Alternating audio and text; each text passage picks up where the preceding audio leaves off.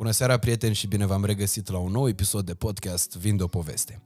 Acest episod este unul dintre episoadele speciale de aici de la noi de la podcast din uh, două motive pe care vi le voi enumera uh, imediat. În primul și în primul rând, uh, acesta este primul episod în care începem o nouă poveste aici în uh, cadrul podcastului nostru. Este vorba tot despre o poveste cu vin, pentru că alături de noi sunt partenerii noștri de la Beciu Domnesc, Mândria Podgorilor Moldovei.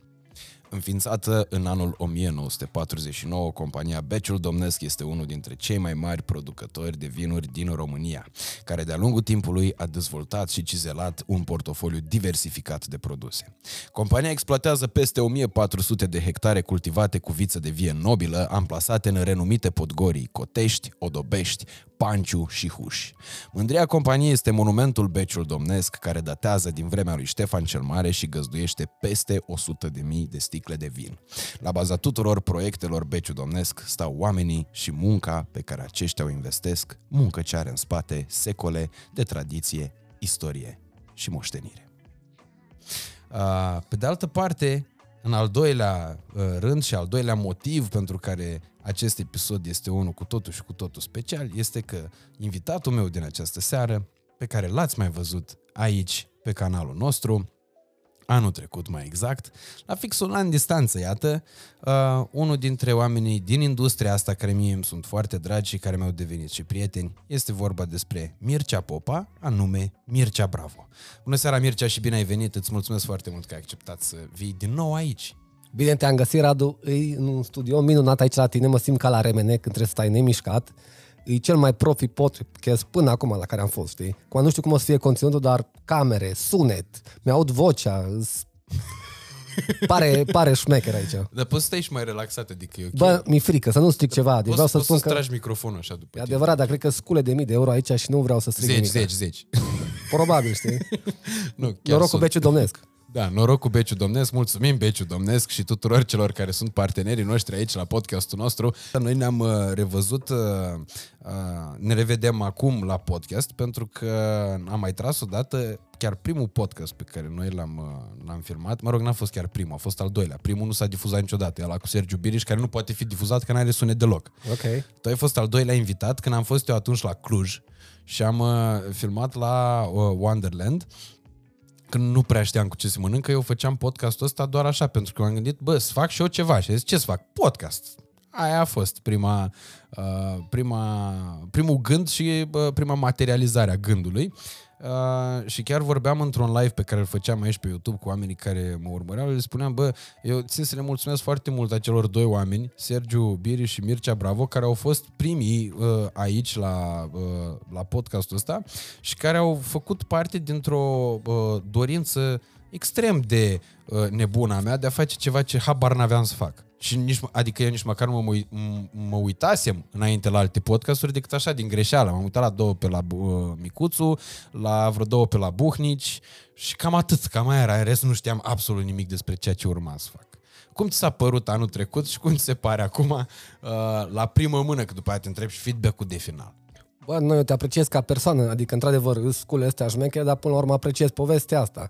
Uh, te-am apreciat de la început pentru că, bă, eu îmi place să stau la povești cu oamenii, vreau să fac chestia asta profi, încep. Apoi dacă la penal la început îți bun, îți rău, nu contează. Cu timpul mă reglez și asta e valabil și în cazul tău și cred că e un principiu de viață și la mine și ca echipa noastră. Începem pe parcurs, ne adaptăm, dar important e să încep, pentru că multă lume se autosabotează, zice, bă, încă nu sunt destul de bun, mai stau, adică îți convins că sunt o grămadă de oameni care poate au făcut clipuri, au făcut podcasturi, dar încă nu le-au nu le-au postat. No, faptul că eu și cu Sergiu Birș am fost niște ciorne pentru tine, nu e nicio problemă, mă simt onorat oricum. Bine, eu nu mă gândeam că e o ciornă, eu mă gândeam că știu ce fac. Da, Da, în nici- capul meu era că stai să vezi ce bombe tragem la Cluj, ne întoarcem, rupem fâșul cu ce am făcut acolo. Dar să știi că sunt foarte mulți oameni care nu au chestia asta să se autoanalizeze, știi? Introspecția asta, știi? Bă, da, vrem să fim mai buni, hai să optimizăm, să facem un podcast mai șmecher, știi? Deci de asta ești de apreciat. Mie mi se pare foarte tare că tu ai uh, înțeles chestia asta încă de pe atunci. Că dacă mai ții minte, și cred că putem să dăm din casă povestea asta, uh, după filmarea, era o zi de sâmbătă, uh, ne-am adunat cu toții la un șpriț și tu ai povestit mai multe lucruri. Mă rog, era așa un soi de roast al lui Radu Țibulcă, ce se întâmpla E acolo. adevărat, e adevărat. Era, era super, uh, super juicy, super satisfăcător pentru toată lumea te înțepa mm-hmm. și atunci am zis, bă, hai că văd că e asta atmosfera, mai te înțep și eu un pic. Deci pentru mine era plăcut să ascult. Adică eu mă simțeam important numai pentru faptul că aveam ocazia ca prietenii mei împreună cu Mircea Bravo să-și bată joc de incompetența mea, care era crasă. Ea încă mai e, dar nu mai chiar atât de crasă. Adică mai... Na, Să mai exagerez. Nu, într-adevăr, te-a optimizat, nu a fost atât de grav. Într-adevăr, ai avut niște greșeli, să zicem, la început. Tu ai înțeles chestia asta uh, încă de atunci pentru că și tu ești un om care ai crescut foarte mult și ai evoluat enorm în uh, crearea de conținut. Pot să zic și chestia asta că în urmă cu aproape o lună de zile am uh, m-a invitat să vedem filmul în uh, previzionare, filmul Mirciulică ce urmează a fi lansat, o să vorbim imediat și despre capitolul ăsta și când va fi lansat și ce se întâmplă acolo. Eu, uh, ca și scurt feedback pe care pot să-l dau, în momentul ăla eu am văzut evoluția, am văzut ce înseamnă un om care s-a apucat ca și mine cu o cameră să facă niște nebunii, Uh, lumea lua, inițial nu înțelegea ce se întâmplă uh, și omul ăla a ajuns să facă un film de cinema care să arate uh, la un anumit nivel, care să fie jucat la un anumit nivel, să fie scris, regizat, mă rog, nu asta e ordinea, scris, regi, uh, scris, jucat, regizat la un anumit nivel, mai apoi montat la un anumit nivel și uh, uh, te văd că ești foarte implicat și că ai dus tot proiectul ăsta Mircea Bravo la un cu totul și cu totul alt nivel. Și vreau să te întreb, cum te simți tu acum când faci pasul ăsta cu filmul, care tot e un prim pas în, într-o nouă lume, față de cum uh, erai în uh, 2013 când te-ai apucat de proiectul Mircea Bravo.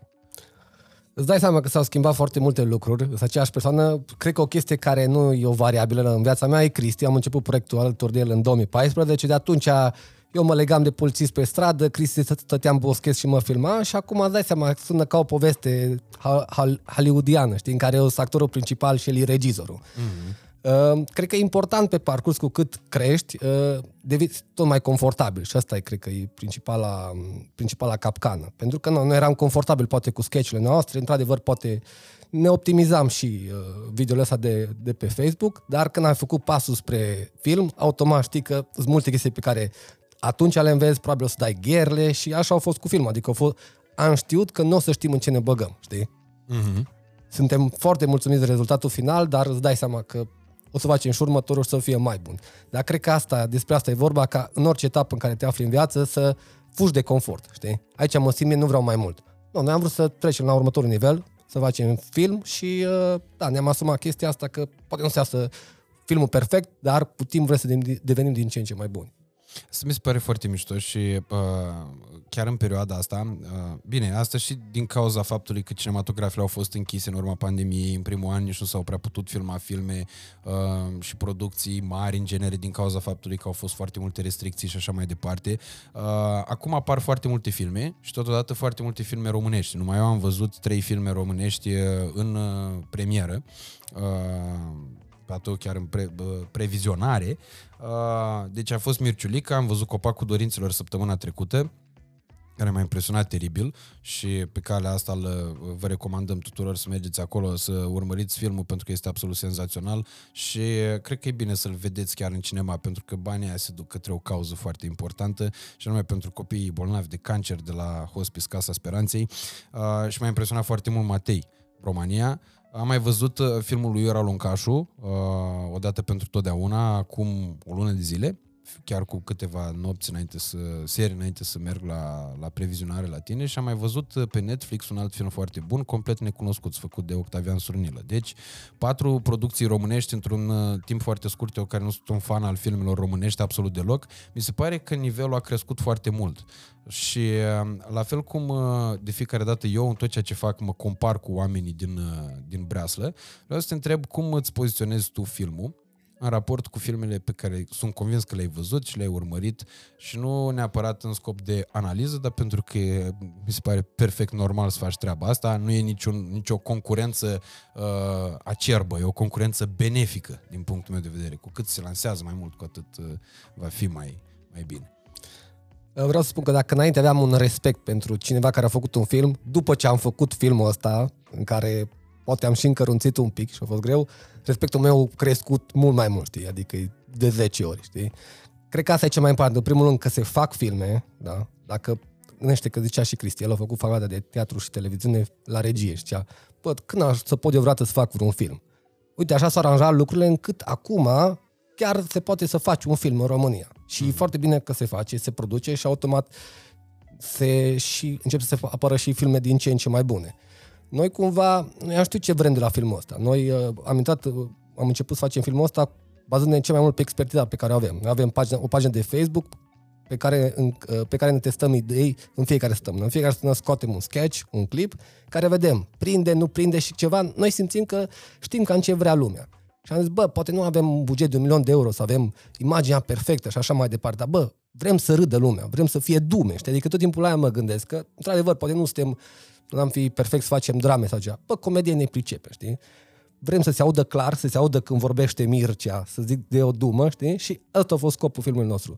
O comedie bună la care să mergi să râzi. Sunt convins că nu o să iau Oscarul cu filmul ăsta, dar noi suntem foarte entuziasmați, că până la urmă e important să te simți bine la filmare. Cred că asta, e, asta ne și motivează să facem următorul film și următorul film.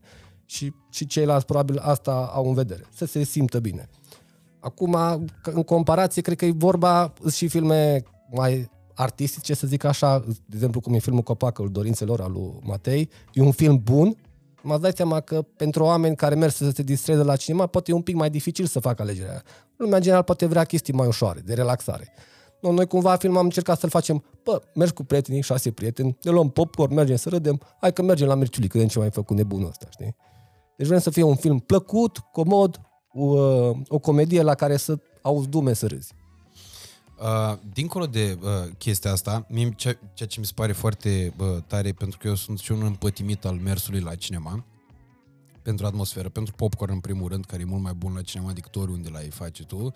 Și oricine ți l-ar comercializa pe oriunde prin altă parte, să mă ierte alți comercializanți, comer, com, comercianți, nu comercializanți de popcorn, uh, e atmosfera, e filmul, e faptul că vezi uh, uh, imagine mult mai bună, ai o experiență a sunetului mult mai bună, și eu de asta încerc să uh, transmit mesajul ăsta tuturor oamenilor din jurul meu și oamenilor care mă urmăresc că, că bă, e important pentru a susține industria de film, nu neapărat să-ți faci un abonament pe astfel de platforme care, sigur, sunt foarte benefice și s-au dovedit a fi extraordinar de utile, mai ales în perioada pandemiei, dar să meargă la cinema, adică să uh, trăiască cu adevărat experiența aia, pentru că asta mi se pare că e cu adevărat uh, și o, uh, un criteriu de bază al fidelizării. Că dacă vorbim despre, na, nu știu, eu mă plictisesc într-o seară, n-am ce să fac și deschid Netflix-ul și dau play la un film, e posibil să-mi placă, e posibil să nu-mi placă. Dar dacă eu iau decizia, bă, mă urnesc în seara asta, mă duc la mall, îmi iau bilet mai întâi, ca să nu cumva să existe riscul să nu găsesc. Ajung acolo, stau la coadă la popcorn, uh, îmi petrec două ori și ceva în care nu pot să fumez, nu pot să ies, nu pot să pun stop ca să merg la țiții, nu pot să fac absolut nimic altceva, țiții egal pipi, ca să facem dicționarul podcastului, uh, nu pot să fac absolut nimic altceva, uh, sunt atent și chiar îmi dăruiesc două ori din viață producției respective după care ies și o analizez și așa mai departe. Aia mi se pare cu adevărat fidelizarea și mi se pare foarte important să meargă publicul la cinema. Ce așteptări ai tu uh, de la publicul de cinema uh, mai mult decât cele uh, decât așteptările pe care le ai ca filmul să prindă foarte tare, nu știu, ulterior pe platformă de streaming unde cred că deja te gândești să-l, să-l introduci. Da, acum, îs cinefil. Tu poți zic că ești un cinefil, că cauți experiența aia, dar oamenii cumva să vadă gen, bă, mă pot uita la Real Madrid la televizor, dar dacă ai, ar fi Real Madrid la tine în oraș, ai merge să-l vezi. Acum, noi nu vrem, încă poate încă nu suntem Real Madrid, dar tindem spre chestia aia. Totuși, e, la Cluj ești. Până la urmă, glumele românești cred că sunt mai aproape de sufletul nostru decât glumele din, din America, știi? Adică noi suntem mai interesanți noi românii și atunci omul să ne iască, bă, hai să mă duc la un meci, să-l văd acolo, știi, să mă duc pe stadion și automat noi am investit foarte mult și în sunet și imagine ca omul când e acolo să se simtă mai tare în poveste, să fie o experiență mai, mai completă, mai plină de chestia asta. Ce ne dorim de la filmul ăsta e ca omul când merge uh, la mall și cu prieteni, gen, bă, hai să mergem la Mirciulică, știi? Și când iese de acolo, bă, să zică, bă, a fost o seară bună. A mm. râs. Deci nu-mi pare rău. Cred că despre aia Cred că respectul nostru față de oameni prin asta se măsoară. Să nu simt omul că o luat țapă în momentul în care o plăti pentru biletul ăla și și-o alocat două ore. Și eu pot să promit că nu ai ei țapă. Deci când mergi acolo, bă, ești cu o stare de bine. Bă, am râs. Ce, ce, ce mi, se, mi s-a părut foarte fain când am văzut filmul și mi-a stârnit așa o idee bă, de, bă, uite ce mișto că omul ăsta a păstrat o, o chestie bă, faină, mi-a stârnit și un sentiment de la de bă, recunoștință față de prietenii mei, când m-am gândit la, la treaba asta asimilând situațiile, e faptul că în filmul Mirciulică am regăsit uh, aproape toți, nu știu dacă toți, nu cred că toți, dar aproape toți, uh, Bob nu e, uh, și cred că mai sunt câteva, două, trei personaje, dar aproape toți uh, actorii care au jucat în filmul Mircea, în uh, sketchurile lui Mircea Bravo, se regăsesc și în acest film. Și asta m-a făcut să mă simt pe de o parte așa cozy, știi, că știam uh, povestea. Universul. Universul, da. Uh, și în al doilea rând e, bă, era ca un, o chestie de aia, că bă, nu m-aș fi așteptat să văd figurile alea pe un ecran imens de cinema și să aud sunetul ăla surround pe acolo cu uh, aceiași oameni pe care eu i-am urmărit ani de zile în telefon sau în uh, laptop sau pe televizor, dar pe YouTube. Uh, Drept pentru care acum ajungem la o parte importantă a întâlnirii noastre de astăzi. Uh, obișnuiesc de ceva vreme să fac câte un cadou uh, invitatului care vine aici. Și asta și din uh, apreciere, din prețuirea faptului că mi-a acordat uh, ocazia de, a, de a-l avea invitat aici la podcast și pentru faptul că oamenii pe care eu de obicei invit sunt foarte dragi mie. Uh, cadourile pe care noi le-am gândit uh, eu cu domnul Nencione aseară pentru tine într-un timp record, pentru că trebuia să luăm uh, în 20 de minute că se închidea molul, au fost ghidate mai mult către echipa ta decât către tine, către oamenii cu care tu te întâlnești în fiecare zi. Și avem așa, stai, ca să scot pe rând. Ai, ai, ai. Prima dată avem un joc uh, despre care domnul Nenciu, eu nu l-am jucat în viața mea, dar domnul Nenciu ne spune că uh, va provoca uh, mai mult ca sigur ceartă în rândul uh, celor ce-l vor juca. Uh, se numește What the Fuck, se zice așa, jocul scandalos pentru adulți care cred că știu totul. Ok, mulțumesc mult. Nu e pentru tine, dar sigur e în echipă unul de ala. De ce? Nu s-a adult sau de ce? Nu, că nu, știi, nu crezi că știi totul. Ah, ok. Asta e unul dintre, una dintre glume. Bă, vă mulțumesc mult. Nu, eu am venit cu mâna goală, vă spun sincer. Eu... Stai liniștit, așa și trebuie.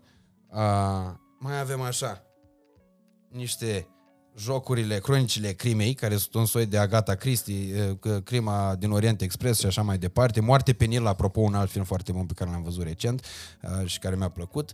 A, Vi-l recomand chiar dacă ați citit cartea, știți, Deznodământul, e foarte bună ecranizarea și jocul actoricesc. A, Asta e tot așa, de jucat în... Când vă adunați cu toții acolo în, în curte, mai ales acum că vine vara, a fost uh, gândit uh, special pentru asta și acum, eu fiind un egocentrist convins, sau cel puțin așa îmi place mie să mă mint, Un tablou cu tine. nu, nu Nici chiar așa. M-am gândit, bă, ce să joace omul ăsta când stă el singur? Că dacă vine valul 6, sau Ok. okay. care e la rând acum, dacă vine valul 6 și stă Mirciulică are singur, ce să se joace el? Tu fiind un om inteligent, am apelat la capacitatea ta neuronală, tot domnul Nencione a găsit și jocul ăsta, deci lui mai mult trebuie să-i mulțumești. Uh, E un puzzle pentru oameni inteligenți, nu știu, ci că e greu, Wow. adică eu sigur n-aș putea să-l fac. Nu, mi-a dat greu, dacă nu știu să-l fac, deja am, o să-mi schimb părerea despre mine. Bă, în primul rând, voi chiar aveți buget la podcastul ăsta, din ce văd. Aruncați cu bani în stânga și în dreapta, să-mi bat piciorul. Vă mulțumesc mult, sunt jocuri toate de team building, deci trebuie să cumva să-mi chemă, Nu, ăla nu-i de team building. Astea două, da. Când nu mă pricep, o să chem pe cineva să mă ajute. Dar, bă, vă mulțumesc mult, nu știu ce să...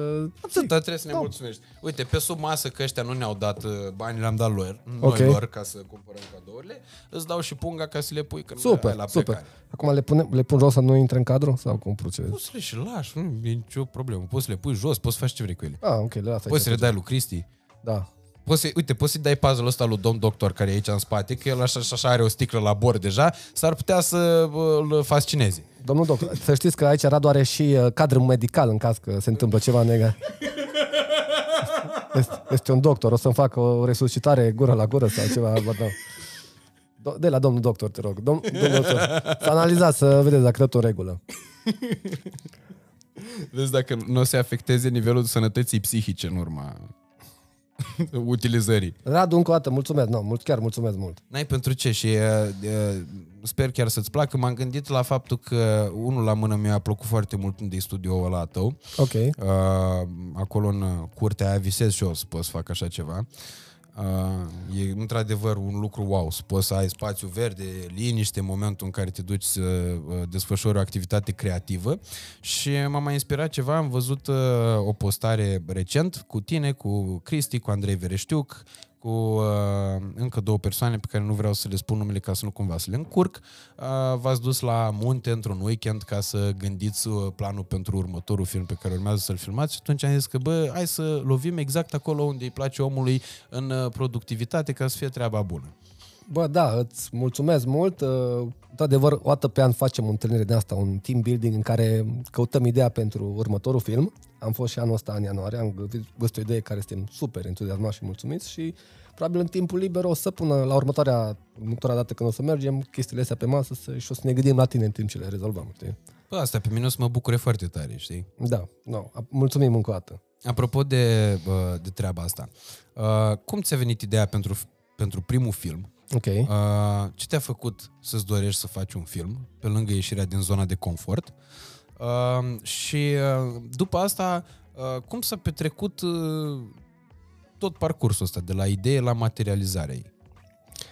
Acum îți dai seama că no, de mult ne-am dorit să facem un film, numai aștepta momentul în care să simțim, bă, chiar suntem pregătiți, chiar putem face un film cu care să fim mulțumiți, la care oamenii să uite și să le placă.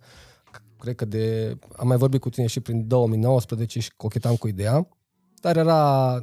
Țin minte că totul a început așa, eram în decembrie 2020 și am zis, bă, hai să punem scopurile pentru anul viitor. Și am făcut o chestie, hai să punem o, o chestie care să ne oblige după aia să mergem în continuare cu proiectul ăsta. Și am zis, bă, hai să stabilim în prima săptămână un team building care merge și ne gândim la film. Nu ne legăm la cap ca neapărat să apară o idee. Și am stabilit o întâlnire, am mers toți colegii din echipa de creație, eram atunci a șase membri, între timp ne-am mai mărit un pic, la o cabană, am stat acolo, am uh, luat ideile, le-am tot aruncat. Noi cumva, într-adevăr, avem oarecare experiență pentru că săptămânal avem ședințe de creație și cred că despre asta e vorba. Suntem profesioniști în a veni cu idei. Dacă asta facem în fiecare săptămână, la film, într-adevăr, e alt nivel, dar la bază tot e vorba de idei, știi? Am luat o idee, am tot încercat-o pe toate părțile și pe am dat seama că ce se întâmplă de multe ori, oamenii caută ideea aia genială. Dar când o să am ideea asta genială, atunci o să fac film, atunci o să fac un clip, atunci o să fac un podcast sau mă rog. Și ne-am dat seama, bă, nu, trebuie să ne apucăm să o facem. Poate putem, execuția să fie bună, trebuie să fie o idee bună, nu extraordinară. Și într-adevăr, Cristi a venit cu ideea asta cumva să facem un rol pe amploa, adică ce rol joc eu bine. Bă, beatul ăsta un pic care nu-i cel mai uh, îndemânatic, un pic mai ciung, să zic așa, știi, și cu fetele și în relații cu alții și uh, un pic, un pic seamănă cu o pornire din viața mea, după care de acolo vine partea de creație. Și treptat, treptat am construit. Bine, și noi suntem autodidacți, în sensul în care am citit cărți de scenaristică, stânga-dreapta, dar n-am avut un profesor ce să ne învețe. Pur și simplu am avut o idee, am testat, bă, funcționează, nu funcționează. Avem avantajul ăsta că avem o pagină de Facebook pe care testăm. Și în luna ianuarie am uh, venit de la cabana respectivă după trei zile cu o idee în mare, așa, în mare. Și am spus, hai să ne vedem în fiecare vineri, la ora 9, la noi la birou, și toată ziua o dedicăm pentru film. Știi, am zis, 20% din viața noastră o să fie film, în ce privește partea profesională. Și vinerea ne vedeam și stăteam să scriem la film. Și avem un mod foarte mișto pe părerea noastră în care funcționăm. Cristi la laptop și uh, validăm fiecare idee. Pentru că poate dacă ești singur, poate o iei pe ulei și se pare ție fain, dar poate nu În momentul în care sunt șase oameni acolo și scrii, bă, cum soare? Eh, dar de ce? Păi de Și discutăm. Și atunci scrie, dar în timpul ai validat uh, fiecare replică în parte.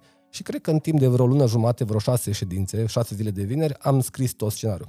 La care, bineînțeles, am tot lucrat, am tot lucrat, l-am optimizat un pic. Și pe din luna februarie până în luna iulie a fost partea de preproducție. Acolo deja ne-am dat seama că e un proiect mult mai amplu la alt nivel, știi? Adică am contractat o echipă tehnică care să filmeze, o echipă de sunet, am înțeles ce cât de gravi la filmele românești sunetul, că de obicei nu se înțelege nimic, ca și pentru noi a fost o prioritate. Bă, vrem să luăm, jucăm, să jucăm, să lucrăm cu cei mai buni oameni pe sunet. Am lucrat, i-am adus de la București și cu ei am, cu ei am lucrat la film și no, pe parcurs echipa s-a format. Într-adevăr, țin minte că cu o săptămână înainte de 3 august, când am fost prima zi de filmare, eram, un, ziceam, probabil vreo fi vreo 12 oameni la echipă. Și pe ne-am trezit că am fost vreo 33 în fiecare zi, fără actori, doar noi. No, care au fost un proiect mult mai amplu, adică automat într-o locație unde am zis că vedeți că venim 10 oameni, veneam 30 de oameni, știi? Mm-hmm. Automat uh, informații pe care o să le folosim la următorul film, dar Uh, luna august, anul trecut a fost o lună foarte intensă. În fiecare zi am filmat minim 12 ore, de luni până sâmbătă, duminica liberă. Cred că a fost 25 de zile de filmare. Cred că la 1 septembrie a fost ultima de filmare și de atunci am zis noi, bă, noi gata, de acum într-o zi, într-o o lună montăm și îl dăm în cinema. Și pe am zis că, bă, dacă tot am băgat tot ce am avut mai bun în filmul ăsta, știi? Și din punct de vedere financiar și cu actorii cei mai buni și am lucrat mult la seară, e păcat să-l strici acum la montaj. Am luat pe un tip super mișto din București care se ocupe de montajul filmului, care a mai făcut lungmetraje. Bun. A spus, bă, băieți, nu-l fac într-o săptămână, durează un pic mai mult. Un tip care să ne facă o coloană sonoră, să ne compună muzică special pentru film, un tip care să facă colorizarea, un tip care să facă mixajul de sunet. Și cum am intrat în chestia asta și vrei să faci un lucru de calitate, că până la urmă e produsul tău, am zis, bă, hai să o facem exact cum trebuie ca la carte. Și acum am ajuns, filmul va fi lansat în octombrie, că, pentru că până atunci o să fie totul la fix cum ne dorim să fie. Cam ăsta a fost procesul filmului. Sperăm că la următorul film să poate să meargă mai repede, dar nu vrem să facem rabat de la calitate. În octombrie, de ce te-ai gândit? Pentru că probabil acum vara consumul de cinematograf va fi puțin mai um, scăzut și, din nou, având o pagină de Facebook și un canal de YouTube, ai niște instrumente de măsurare extrem de exacte care uh, îți arată cum consumul s-a înjumătățit. Și asta, într-adevăr, poate lumea vrea să meargă la un festival, să se distreze, dar suplimentar uh, în lumea asta de cinema sunt multe blockbuster-uri, știi? Și tu poate, chiar dacă ai filmul cel mai bun, zici cu oamenii din cinema, bă, ne pare rău, îți dăm, un, îți dăm un loc liber de la ora 12, la amiază. Și atunci nu pot să zic la oameni, bă, vedeți că punem filmul în cinema special pentru voi, dar ia liber de la lucru. Deci ca să prindem niște săli bune, la niște zile bune, atunci trebuie să punem în octombrie, până atunci nu, mai, nu avem niciun stres cu calitate, adică nu mai trebuie să facem niciun rabat, gen, hai repede, repede în grabă, o să meargă natural cam așa am înțeles că se și face. Durează cam un an de când e gata filmul până intră în cinema. Da, de obicei da. da. Și într-adevăr, în octombrie probabil o să revină și studenții la București, la Cluj, cu poftă, să vină să socializeze, pentru că mi se pare că filmul de ce trebuie să fie și un act de socializare. Hai să mergem împreună, hai să avem o activitate. Bă, Radu, ești venit la Cluj, hai să mergem să facem ceva. Da, putem merge să bem, dar hai să mergem să vedem un film. Și după aia să bem. Și după aia să bem, da, și să discutăm despre cât de tare a fost filmul. Bă, ce tare e duma aia. Dar după ce ne îmbătăm, ca să avem păreri. Da, da, da, bine, sunt și unii care se îmbată înainte de film. Există și asta o opțiune. Ce mi s-a mai părut foarte tare, un lucru pe care eu l-am uh, văzut într-un vlog pe care tu l-ai făcut în momentul în care ai lansat uh, uh, uh, primul teasing, prima parte de teasing a filmului, când ai spus că, uh, cred că se cheamă Facem un film de cinema, dacă nu mă înșel, uh, vlogul respectiv.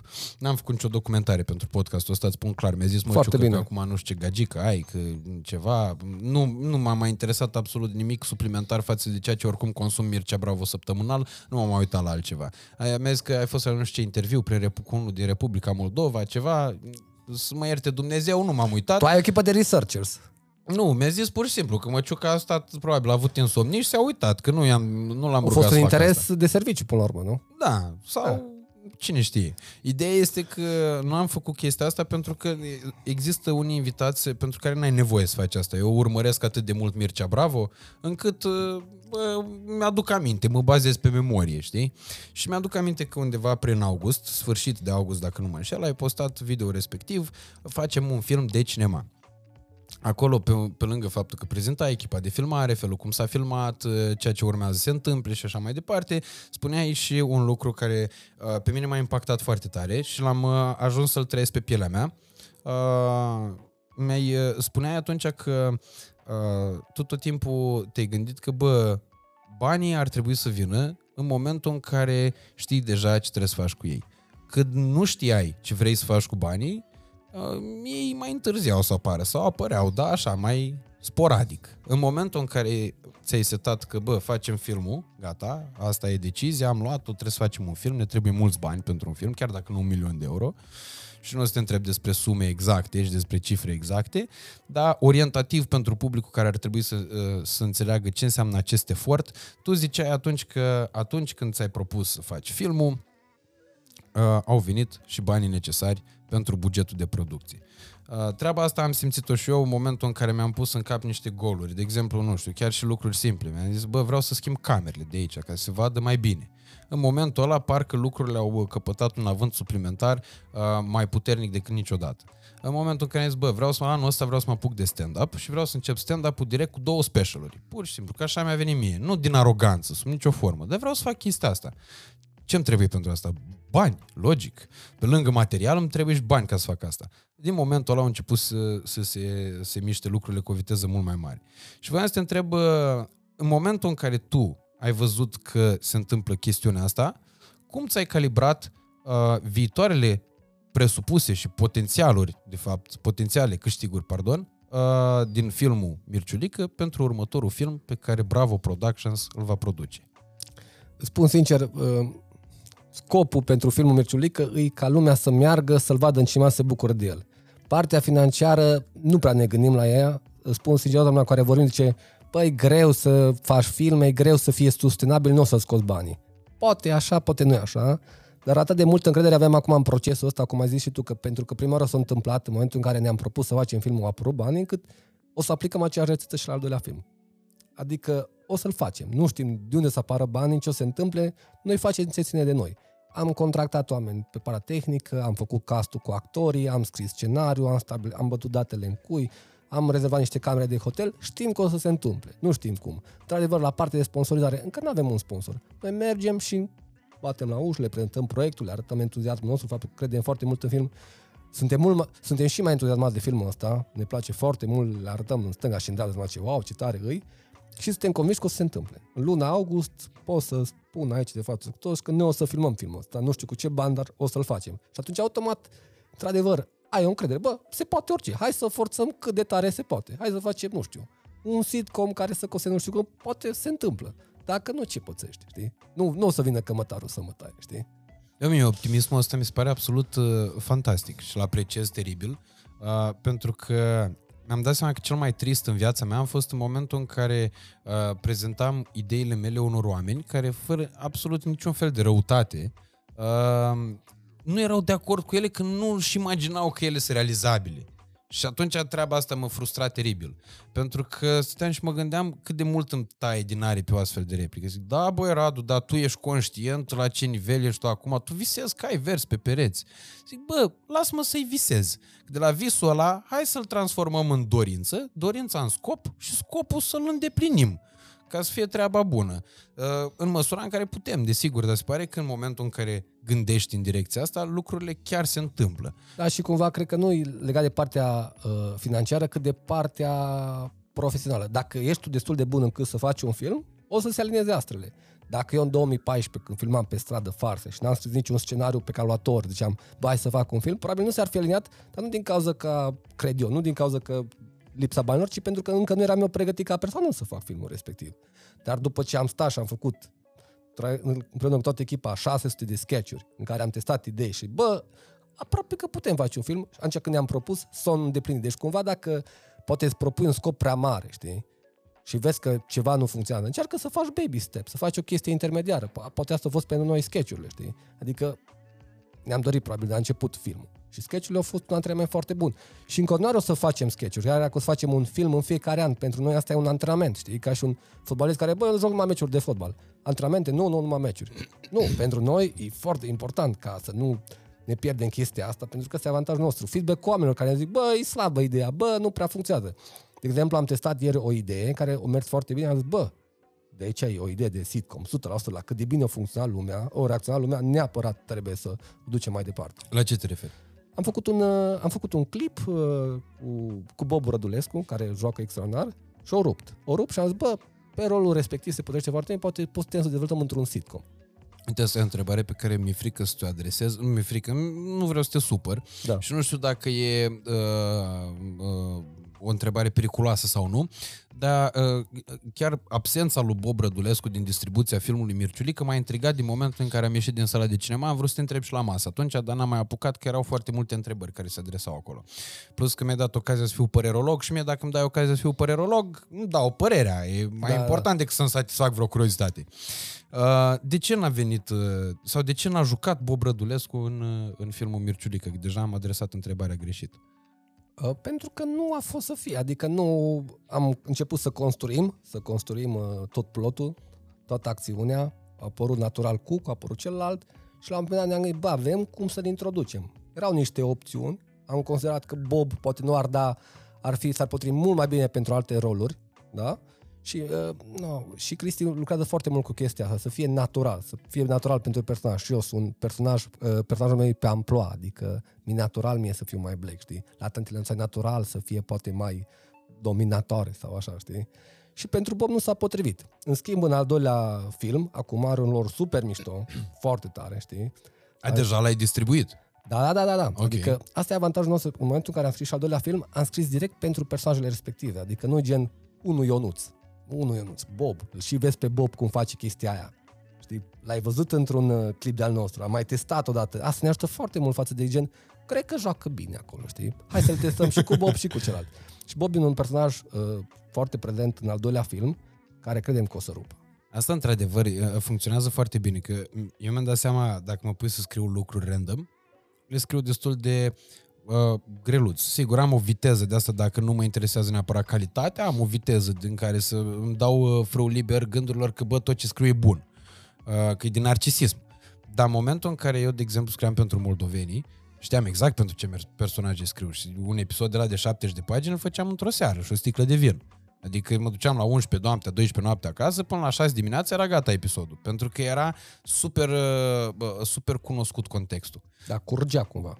Exact. Ceea ce de asta, asta am observat în filmul Mirciulică față de personajele care apar în mod constant în sketchurile lui Mircea Bravo. Și dacă aș putea să am din nou un, uh, ocazia uh, de a-ți adresa o întrebare a cărei răspuns ar surveni în premieră în, acest, uh, în cadrul acestui minunat podcast, uh, e dacă aceeași linie cu aceleași personaje se vor păstra și pentru următorul film sau uh, veți descrie o cu totul și cu totul altă poveste?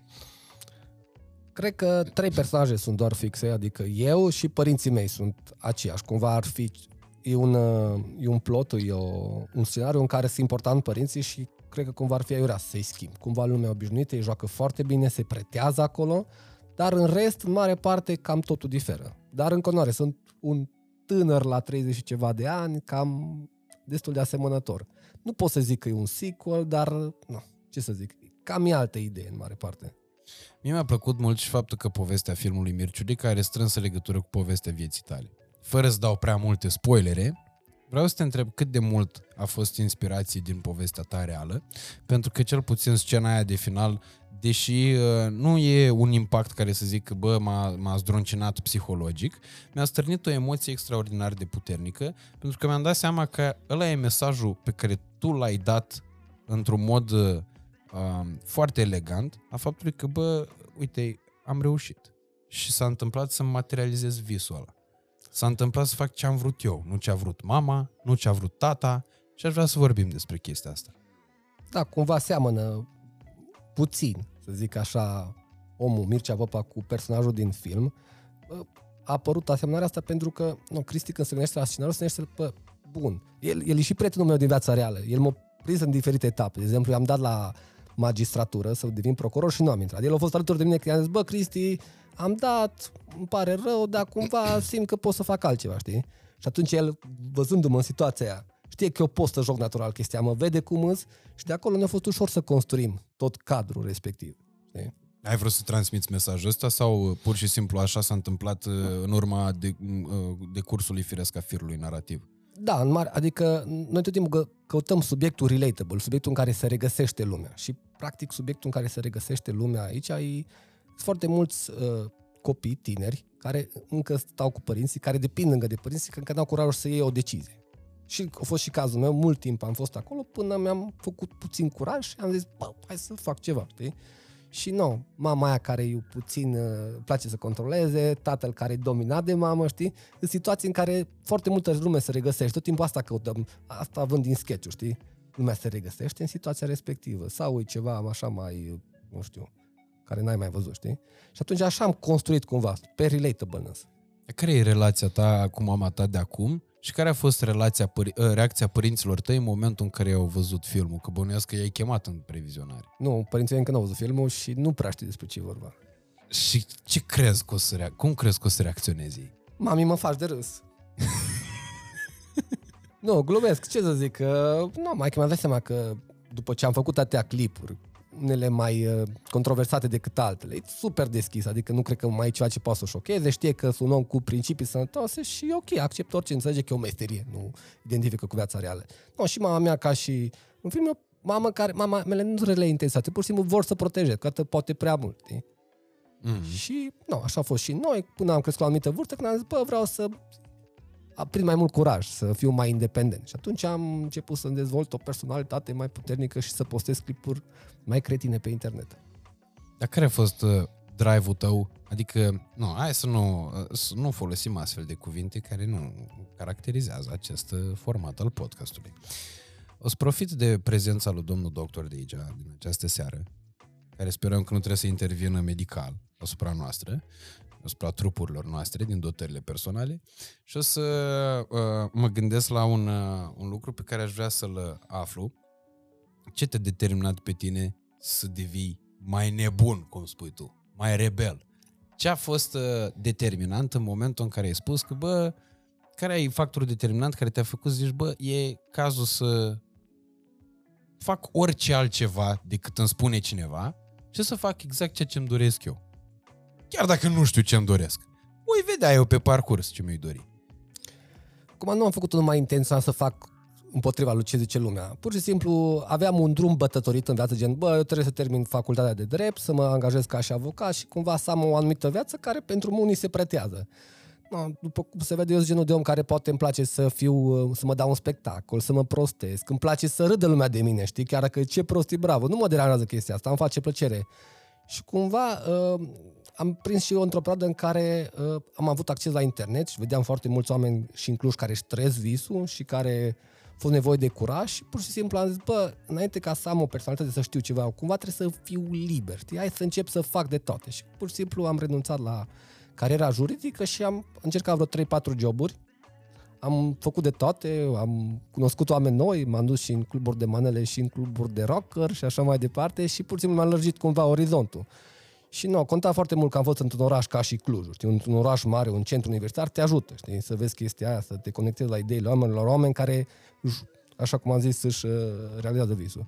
Și după ce am devenit mai liber, am putut să-mi dau seama ce vreau, pentru că dacă tu ești, vezi numai atât, ai greu să fii, să-ți dai seama ce-ți place, știi? Adică lărgește cumva perspectiva și pe aia vezi, bă, parcă îmi place treaba, ce îmi place? Bă, îmi place să-mi dau un spectacol. Ok, la prima vedere pare ceva, nu știu, cocălăresc, dacă putem scoate ceva bun din chestia asta, știi? No, și am avut și, cumva, eu cred că în momentul în care îți dai seama ce vrei, apar și oamenii potriviți pe lângă tine. Pentru că îți dai seama, gen, bă, îmi place să mă dau un spectacol. Nu, mă, nu vii tu să mă ajut pe mine să mă dau un spectacol. Pentru mulți gen, eu vreau să mă dau un spectacol. Dar uite că am avut norocul să-l cunosc pe Cristi, care venea din televiziune, avea și perspectiva asta să poată vedea cum să împachetăm un produs să fie ok și nici nu vrea să iasă în față. El stă în spate, frumos, liniștit, el are viziunea, știi? Și atunci am devenit vedeta și am început proiectul ăsta cu el și el era cumva în spate parte cerebrală, știi? Cred că e important pentru oameni să stabilești, să stabilești ce vor și atunci o să apară oamenii potriviți pe lângă ei. Și pe lângă Cristi au mai apărut uh, ceilalți actori pe care tu îi uh, i-ai cooptat în proiectul ăsta Mircea Bravo. A mai apărut Andrei și po- pot să povestesc treaba asta că în urmă cu fix 2 ani, mă rog, 2 ani și vreo două luni, era înainte de pandemie în 2020 când am venit eu odată la Cluj, când m-am hotărât să fac treaba asta cu a produce ceva, nu știam ce. Deci am bă, trebuie să fac ceva eu pe cont propriu. Este Mircea Bravo care face el cu oamenii lui, trebuie să învățăm de la el. Hai să vedem care e situația. Și când am venit acolo la birou, Andrei în momentul ăla își începea proiectul lui cu uh, car vlogurile. Okay. Car vloguri pe care eu am ajuns să le urmăresc uh, foarte des. Uh, cred că e, nu cred, sunt convins, e reviewerul de mașini preferat al meu, asta uh, categoric, și a ajuns la un nivel uh, foarte ridicat în nișa asta a lui, uh, comparându-l pe Andrei Vereștiuc de atunci, de acum 2 ani, cu produsele pe care el le scoate astăzi în 2022, a observat o evoluție extraordinar de similară cu evoluția pe care a avut-o proiectul Mircea Bravo și cred că influența asta a fost foarte bună uh, a ta, a lui Cristi, asupra uh, produsului lui. E clar că și încrederea lui în voi a fost la un nivel destul de ridicat pentru că a asimilat cam tot ce ați făcut voi bun și cred că a și învățat din greșeli că eu la doi, doar 2 ani să ajungă la performanța asta, nu vreo 4-5, bine, e și pe un teren mult mai bătătucit de uh, temerarii uh, online-ului românesc, da, asta mi s-a părut foarte tare pentru că atunci am uh, concluzionat eu că, bă, uite, vezi, uh, Dumnezeu îți dă, sau Universul, dacă nu vreți cu Dumnezeu, uh, viața îți oferă în momentul în care conștientizezi că trebuie să dai și mai departe, că nu-ți oferă doar pentru tine. Cum simți chestia asta? Mă nu să ne faci ceva mesia, gen oferim la toți înțelepciune de la noi și așa mai departe. Mă, Andrei e un om special, un om care, cred că nu știu, ar trebui să zic care e cea mare calitate a lui, că e dispus să-și bată capul, știi? Adică dacă lui se strică centrala, el nu cheamă pe unul. Se apucă și stă și intră pe Reddit și se documentează și la testimoniale și pe trei ore să descopere cum funcționează centralele, știi? Okay. Asta e o calitate a lui și atunci a zis, bă, vreau să-mi bat capul să înțeleg ce video merg pe YouTube și punct. Și în același timp face foarte bine față la critică, știi? În același timp e și foarte, foarte critic. Cred că Andrei e cea mai mare critică al clipurilor noastre. De multe ori ne frică să-i dăm clipul să ne dea feedback că ne, ne distruge. Bă, de ce ați făcut aia, băi prost, bă, nu știu ce, nu știu ce, nu știu ce. și asta ajută foarte mult ca să creștem cât mai repede. Să ai oameni care să, în primul rând, să facă ei, că degeaba îl întreb pe unul de pe stradă care nu face chestia Da, poate să-mi dea un feedback sincer, dar el nu are expertiză. Când toți producem, conținut, le punem, adică punem conținutul, îl postăm public și ne luăm feedback-ul ăla pozitiv, negativ, ca să-l putem internaliza și după aia ne schimbăm între noi părerile, putem crește foarte repede. Andrei, într-adevăr, e un om care postează doar pe săptămână, are, are și etica muncii acum, o studiat foarte mult și tot timpul, noi avem ședințe de creație împreună cu el și ne, își dă feedback-ul, ne dă feedback-ul lui la diferite clipuri și așa cum am spus de multe ori deja ne frică de, de ceea ce zice, știi? Și automat cred că e o rețetă pentru succes. Să fii dispus să-ți bați capul cu orice apare nou și în același timp să fii deschis la critică. Mai mult de atât nu cred că ai nevoie. Deci este mult mai constructiv din punctul tău de vedere să te afișezi public, chiar și cu un rahat, uh, dacă e un rahat, că nu vorbim pur ipotetic, uh, decât să stai și să tot uh, analizezi și reanalizezi produsul pe care l-ai făcut, dar n-ai curajul să-l expui niciodată și ajungi până la urmă urmei, de fapt, să nu mai expui nimic, never.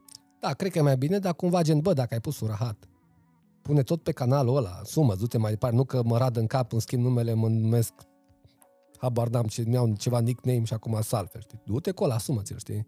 Făcut o mizerie, ți-o asumi, știi? Cu tot, mm. cu greșel, cu tot. Păi de asta primul podcast al nostru încă e pe canalul ăsta. Foarte bine. Și oamenii îl pot urmări.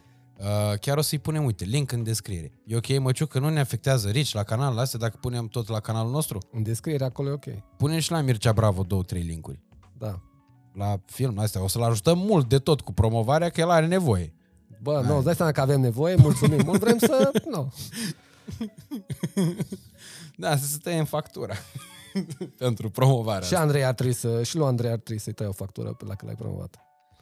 Da, nu. E din uh, o dorință uh, reală. Uh, adică e cât se poate de sincer, chiar îl urmăresc uh, și mi-a plăcut foarte mult uh, vlogul ăla lui în care explica creșterea prețului la benzină. Ok.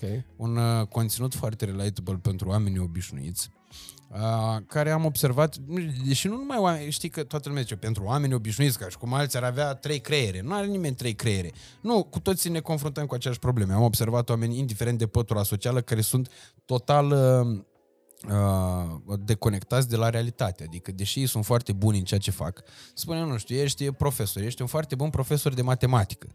Uh, poți să călăuzești copiii către rezultate spectaculoase, gazeta matematică din Timișoara, lucrezi ei locul întâi la Olimpiadă și mențiune. Uh, după care, nu știu, ia 10 la BAC, ajunge uh, copilul, tu ești un profesor bun dacă reușești să-l, uh, să-l strânești, să, uh, să-i dai declicul respectiv pentru a reuși să-și folosească creierul spre obținerea performanțelor respective. Dar majoritatea oamenilor lor eu îi văd că sunt complet deconectați de la tot ceea ce înseamnă realitate. Uh, drept pentru care există două categorii, uh, două ramificații ale acestor oameni, uh, acestui tip de oameni, ori aia care n-au nicio părere pentru că le este foarte frică să o exprime, ori cei care au foarte mult curaj și deși nu sunt conectați cu nimic la realitate, au foarte multe păreri total uh, distincte de cele care ar trebui să aibă conotații cu realitatea. Uh, tot apropo de ceea ce spuneai tu legat de Andrei, că el e genul de om care dacă îi se strică centrala nu cheamă vreun meșter, ci își bate capul trei săptămâni până și Nu recomandăm repare. chestia asta, adică e bine să vă chemați pe ce nu să pușcați prin casa sau doamne iartă mă, știi? Mai ales la centrală sau la gaze, că e și reclamă. Da. cu, cu fetița care roagă pe tati, tati, dar sigur e sigur, da, știu no, ce fac. Andrei. Ei, legat de chestia asta, tu ai făcut odată un, pe la începutul anului un material în care, da, chiar la începutul anului, chiar la a doua săptămână de ianuarie, ai făcut un material uh, care avea ca și uh, subiect faptul că noi suntem din ce în ce mai comozi tu, Mircea Popa, nu Mircea Bravo, nu Mirciulică, ești un om foarte ancorat în, în realitate și uh, care poate să-și exprime o părere despre foarte multe lucruri, chiar dacă alegi de multe ori să nu o faci într-un mod public, dar nu din faptul că nu ai fi avizat să o faci, ci din faptul că te gândești că poate nu e domeniul tău. Uh, cât de mult te ajută să fii ancorat în realitate, cât de mult te ajută să nu fii comod și cum faci să reușești chestia asta? Păi nu, prin natura meseriei trebuie să fii cumva ancorat în realitate. Adică cred, bă, ce o anumită problemă există în societate, o testăm într-un clip și îmi dau seama că, bă, nu, nu interesează pe oameni chestia asta. Știi? Și atunci tot timpul trebuie să fii cumva la curent să simți care e nervul omului, care e durerea omului. Și chestia asta am simțit-o la mine referitor la clipul ăsta. E, un clip e vorba despre faptul că noi nu mai vrem să ne batem capul, nu ne dăm interesul. E mai comod tot timpul să găsim să se ocupe X sau Y sau o aplicație și ideea e că creierul nostru e ca un mușchi care în momentul în care nu mai funcțion- nu-l mai folosești, e greu pentru orice meserie să-și mai folosească, știi? Și atunci cre- îmi fac un scop în sine în a bate capul, știi? Adică mi-e mult mai ușor să deleg pe cineva, nu știu, să posteze pe Instagram sau hai să-mi bat eu capul, hai să fac eu treburile astea și o capcană, știi? Adică cred că la orice nivel există, poți să fii la început de drum și puturos și vrei, vrei să-ți bați capul, sau poți să ajungi la un nivel și zic, pun, acum nu mai bat capul cu deja șmecher. Nu, în momentul în care nu mai îți bați capul, e o chestie de timp până devii o legumă. Ok, dar pe de altă parte, dacă tu, de exemplu, începi să-ți bați prea mult capul, începi să pierzi timp și să te defocusezi de la atenția pe care o ai asupra lucrurilor primordiale pe care trebuie să le faci în viața ta. Că bănuiesc că în momentul în care tu ai filmat filmul Mirciulică, nu te ocupai totul de catering în sensul în care tot tu găteai mâncarea și o cărai cu în portbagajul mașinii până la platou de filmare. Ai delegat pe cineva pentru treaba asta pentru simplu fapt că tu aveai de uh, filmat, aveai să te ocupi de uh, relația cu Cristi, relația uh, cu actorii, relația lui Cristi cu actorii și așa mai departe, uh, drept pentru care e o linie foarte subțire în a-ți bate capul, și, a, a, pardon, a nu-ți bate capul, a-ți bate capul și a-ți bate prea mult capul.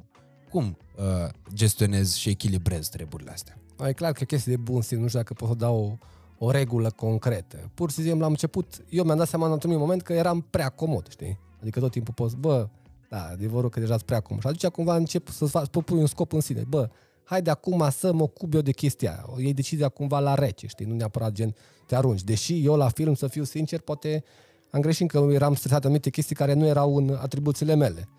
Dar, în general, am simțit pe parcurs că e foarte ușor să cazi în comoditate. Ăsta e specificul meu, poate, știi? Și de-aia sunt foarte atent la chestia asta.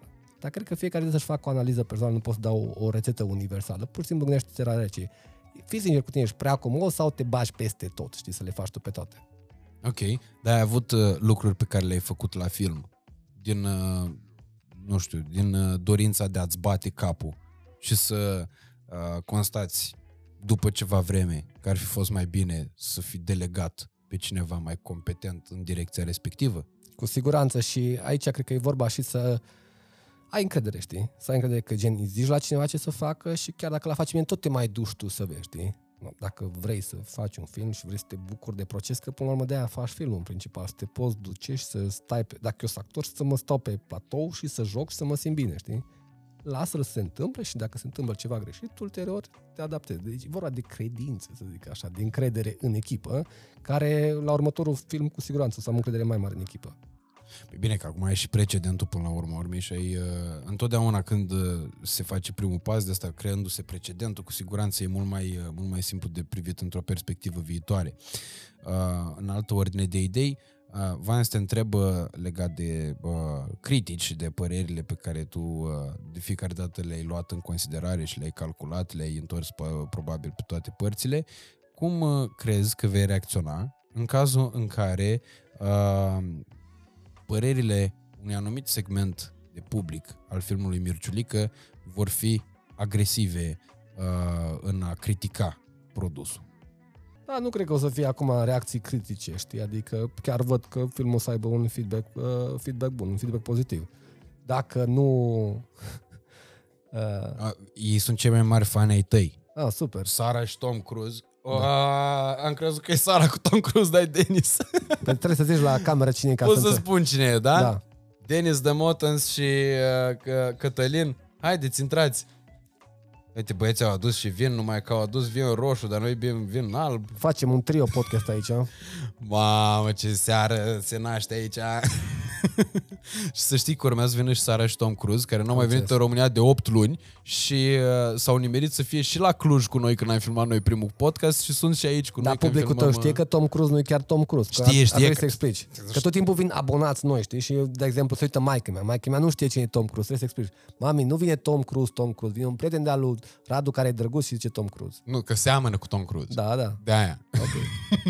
nu că ar fi rezolvat vreo misiune imposibilă. Cine Mai, știe? mai mult nevastă sa. Poate îl putem băga în film, zicem că apare și starring Tom Cruise. știi? Tom Cruise, da. Tom Cruise, da, cu ghilimele. Da. Deci, unde mergeți? Ah, ok. Sper. Ah. Bun. Mamă, ce tare e chestia asta. Foarte, ce surpriză mișto. E săptămâna surprizelor și sunt foarte entuziasmat pentru chestia asta, pentru că oamenii ăștia sunt niște oameni la care eu țin enorm de mult, sunt oameni care pe mine m-au susținut încă de la început în demersurile mele și de la care am avut foarte multe de învățat. De asta uh, am un uh, sentiment de ăsta foarte fericit în, uh, în clipa de față.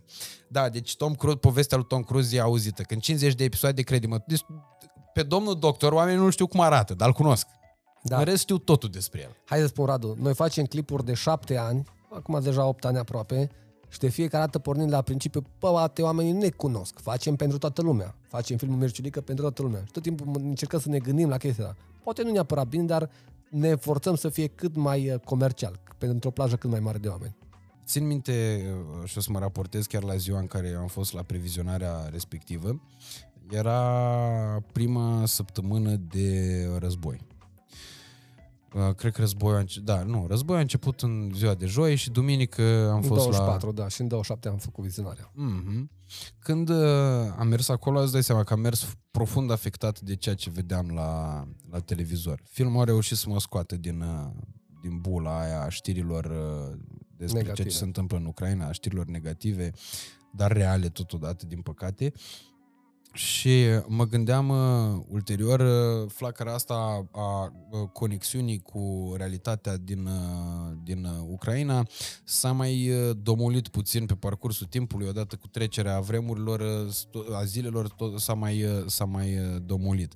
Dar la final, uh, aproape de momentul în care noi, am, noi filmăm uh, episodul ăsta, când am văzut imaginele respective de la Bucea, cu masacru din uh, localitățile din jurul Chievului, uh, am fost într-atât de afectat încât în zilele respective nu aș mai fi putut să mă gândesc într-un mod constructiv la lucruri pe care să le pot satiriza. Pentru că treburile astea deja depășesc orice graniță a satirei.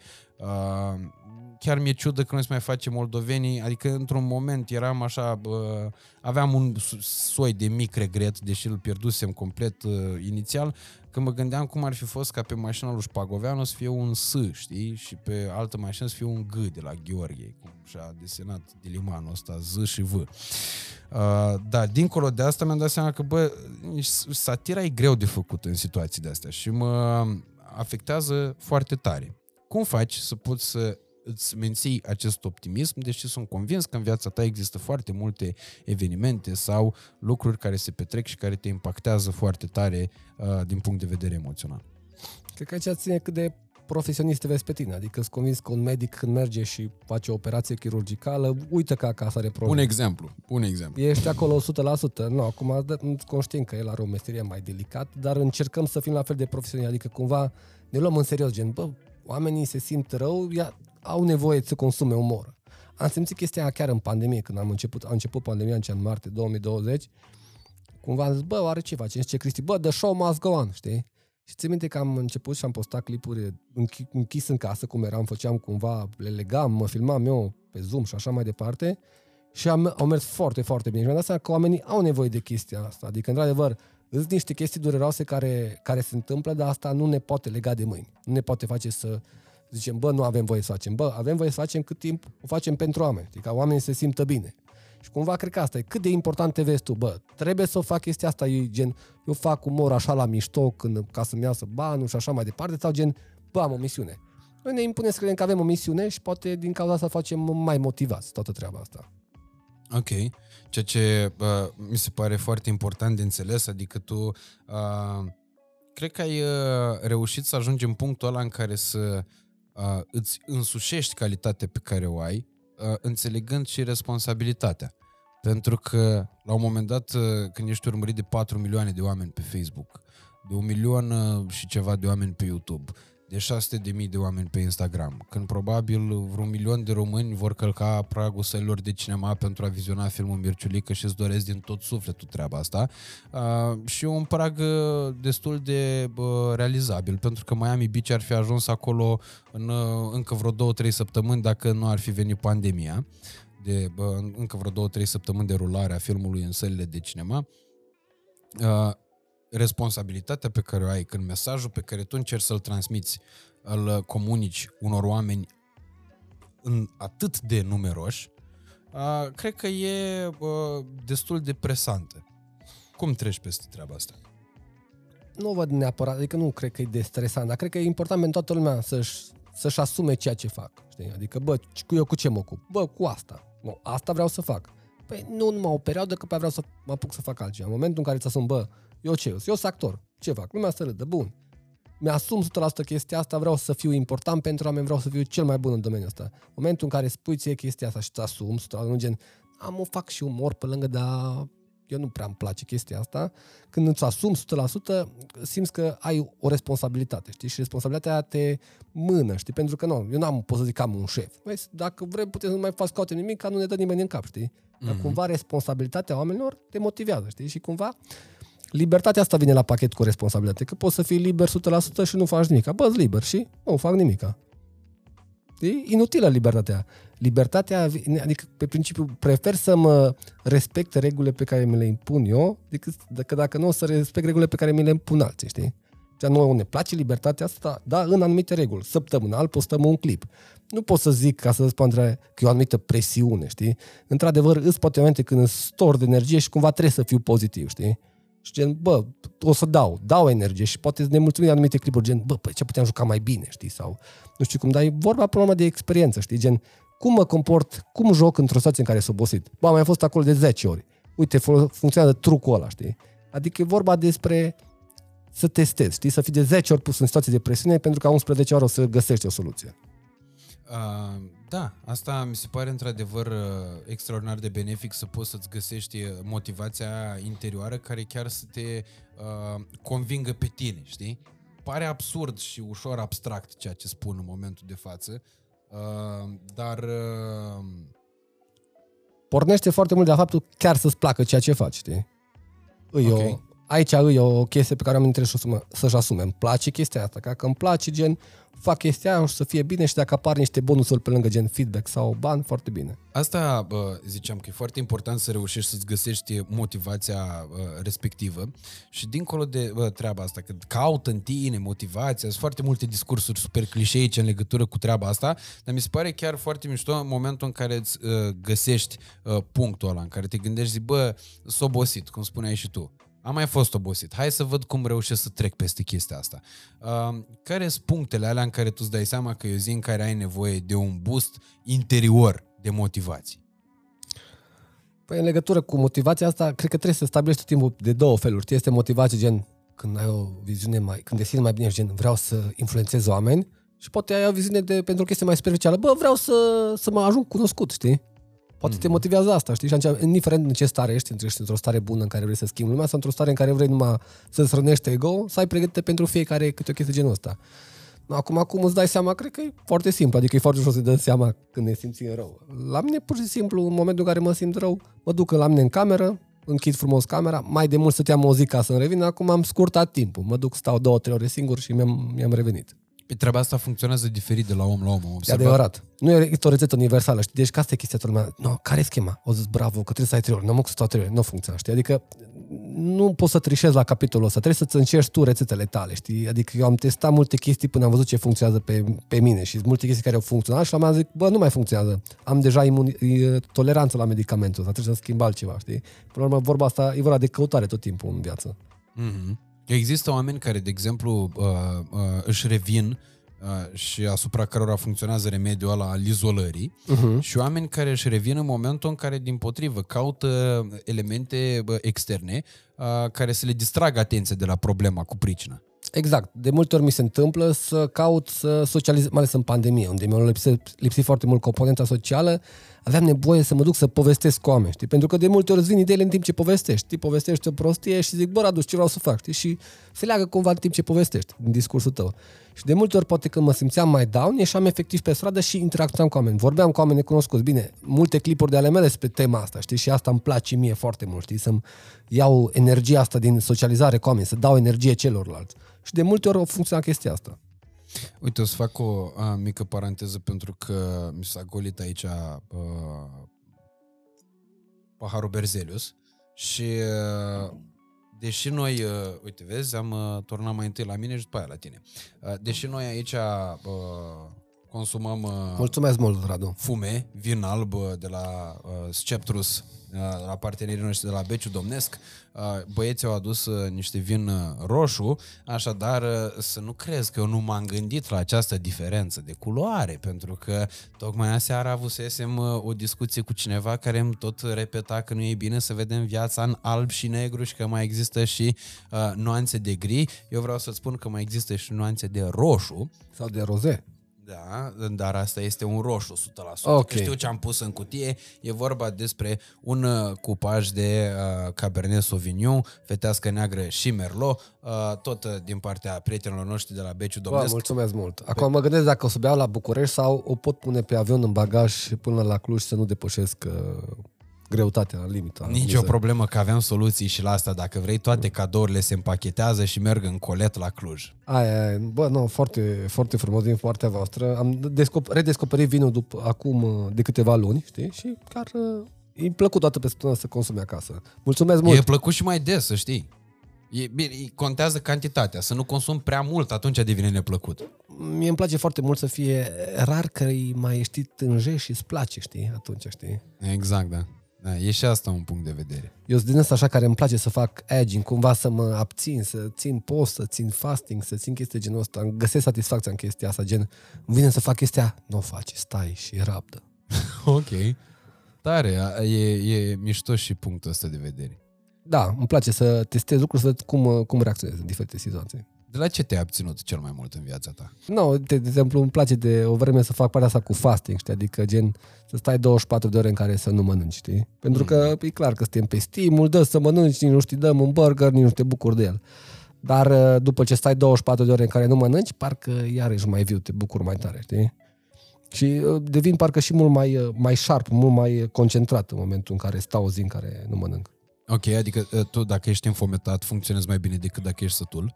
Da, faza e că nu ești înfometat, aia e chestia, știi? Adică după ai un prag psihologic, când ar trebui să mănânci masa respectivă, o depășești, vede corpul, bă, nu bolnăvește, nu mă pățește nimic, după care intri într-o anumită stare, știi? Ok.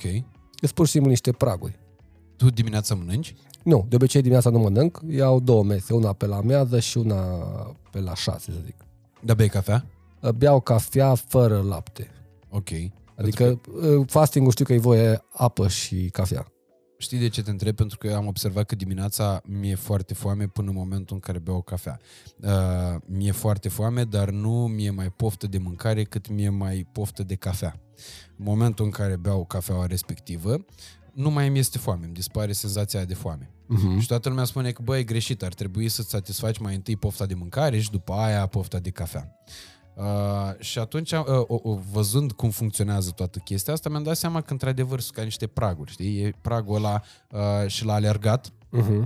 când, uh, sau la orice tip La de efort abonați. fizic de anduranță, la abonați, exact.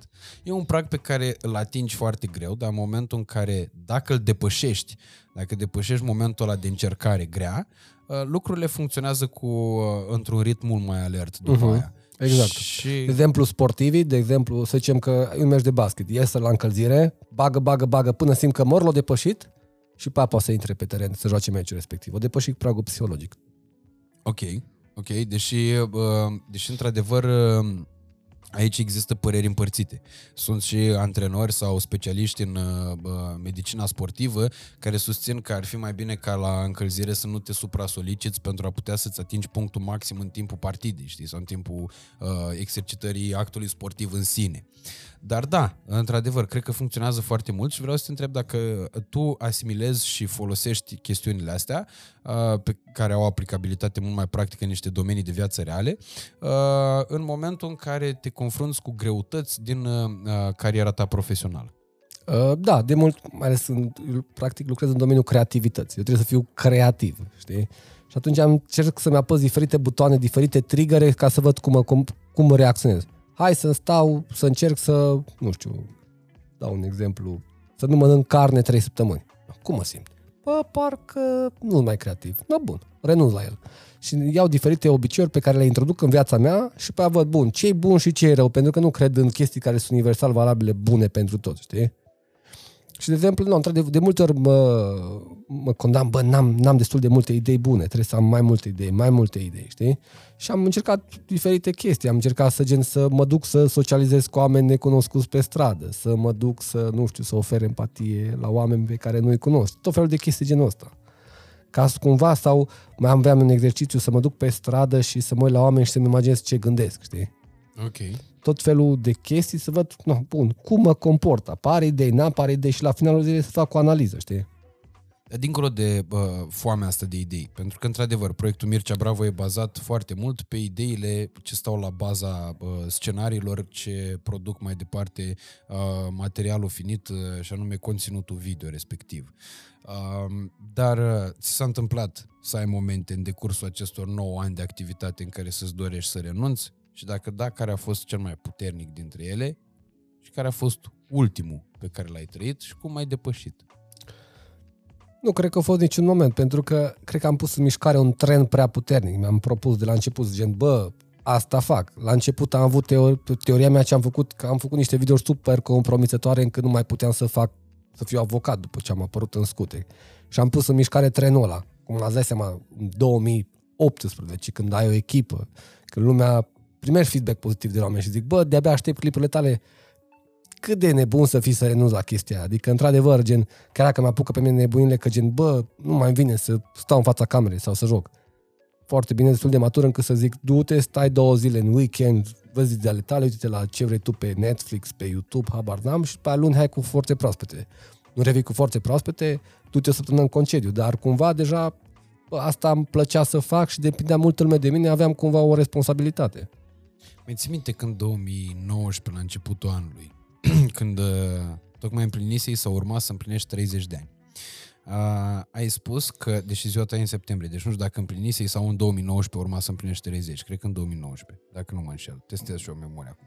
Uh, mi-aduc aminte că ai spus că, bă, la 30 de ani, caut așa o perioadă de aia de regăsire și ai plecat 3 săptămâni în Singapore, undeva prin... Uh, În Bali, da.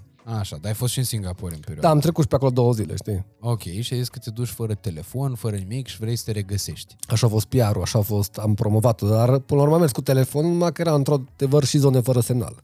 Ok. Tot, tot timpul lumea le exagerează un pic, știi? Tot timpul e coeficientul de minciună, știi? Au fost cumva, mai adaugi un pic de la tine, știi? ok. Dar, într-adevăr, am fost plecat trei săptămâni și cred, mi-am dat seama că a fost singurul meu concediu de trei săptămâni și am simțit ceva diferit, că mi-am dat seama că, bă, ăla e concediu, te-ai deconectat, am venit cu niște forțe proaspete, am vrut, eram să rup pământul, știi? Adică timp de un an am fost spirit, știi? Am fost în formă. Mă, în cazul meu a funcționat mult. Și mi-aș dori, acum uite, spun sincer, n-am mai avut timp să-mi iau trei săptămâni. De-abia, nu știu dacă o să am timp să-mi iau o săptămână de concediu, știi?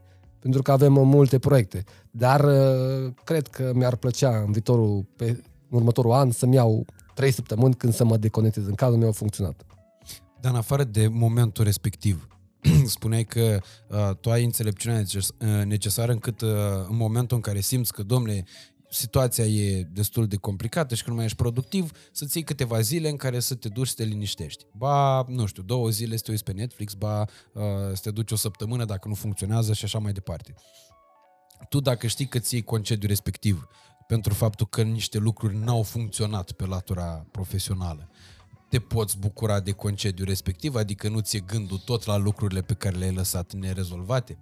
Ba da, dar trebuie să ai diferite tehnici prin care să-ți muți gândul. Faci o meditație, scrii niște recunoștințe pentru ce ești mulțumit în momentul ăsta, știi?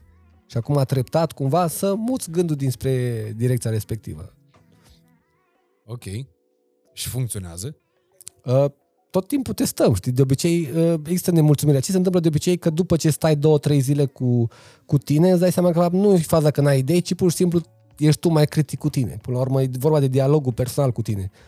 Bă, îmi zic, bă, nu destul de bun. După ce stau, de exemplu, cu multe sketch-uri, dacă le văd într-o anumite momente, îmi zic, bă, ce rău am jucat, dacă le văd în momente, bă, am jucat genial.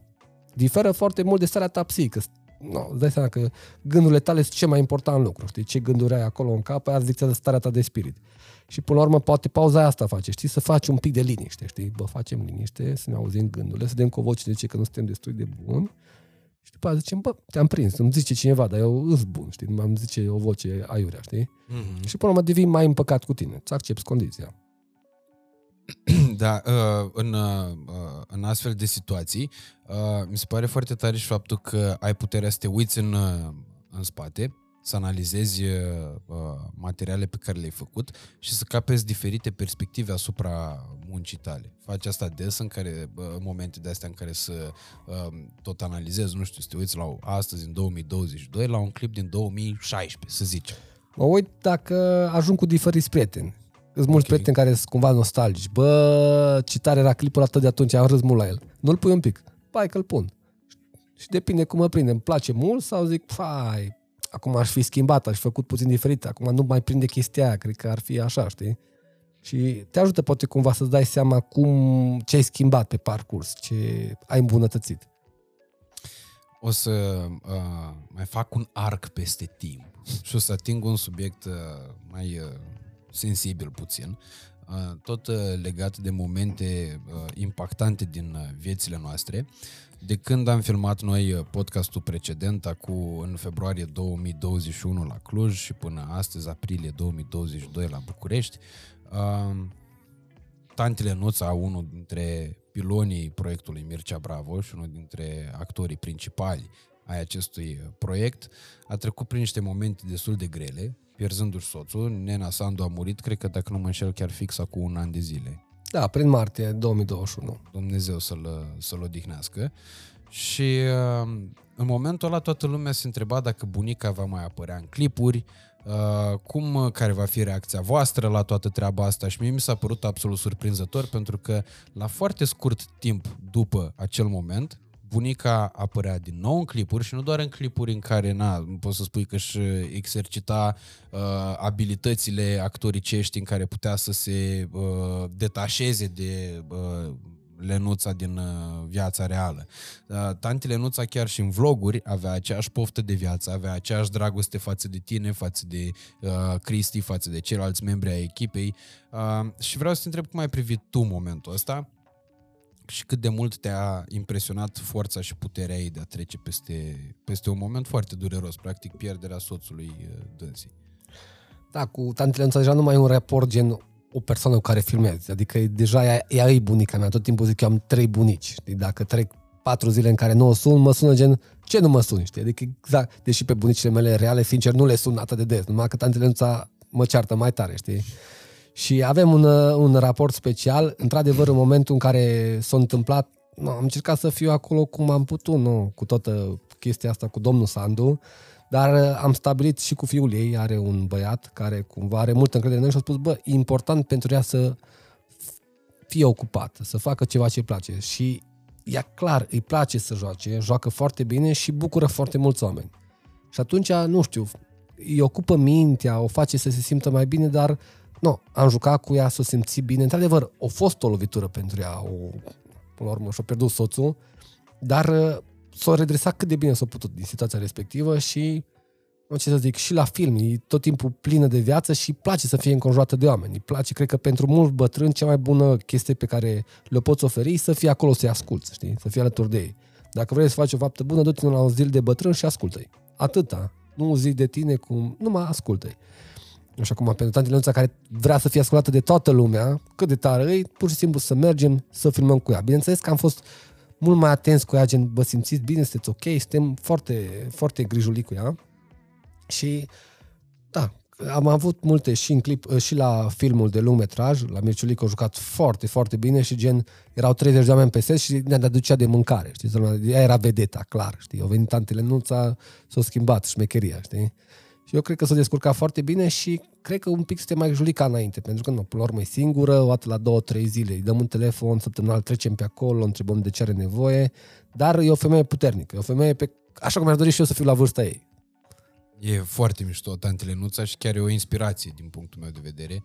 Uh, puterea și uh, plăcerea ei de a trăi mi se pare chiar uh, admirabilă și nu știu, chiar de ună zi, cu vreo două seri, am văzut reclama la supermarketul respectiv cu tine și cu Tante Lenuța, faptul că această femeie din Chinteni, pe care nu cunoștea nimeni acum 5-6 ani de zile, acum o cunoaște o țară întreagă și bucuria ei se propagă către atât de mulți oameni, chiar mi se pare că e unul din evenimentele alea bă, la care eu sunt bucuros că am fost contemporan, știi? Mai ales, ă, nu știu, faptul că te cunosc și pe tine, cel care, care, care i-ai oferit lui Tanti Lenuța platforma de a deveni un personaj atât de iubit în, în România, ă, e un motiv suplimentar de bucurie.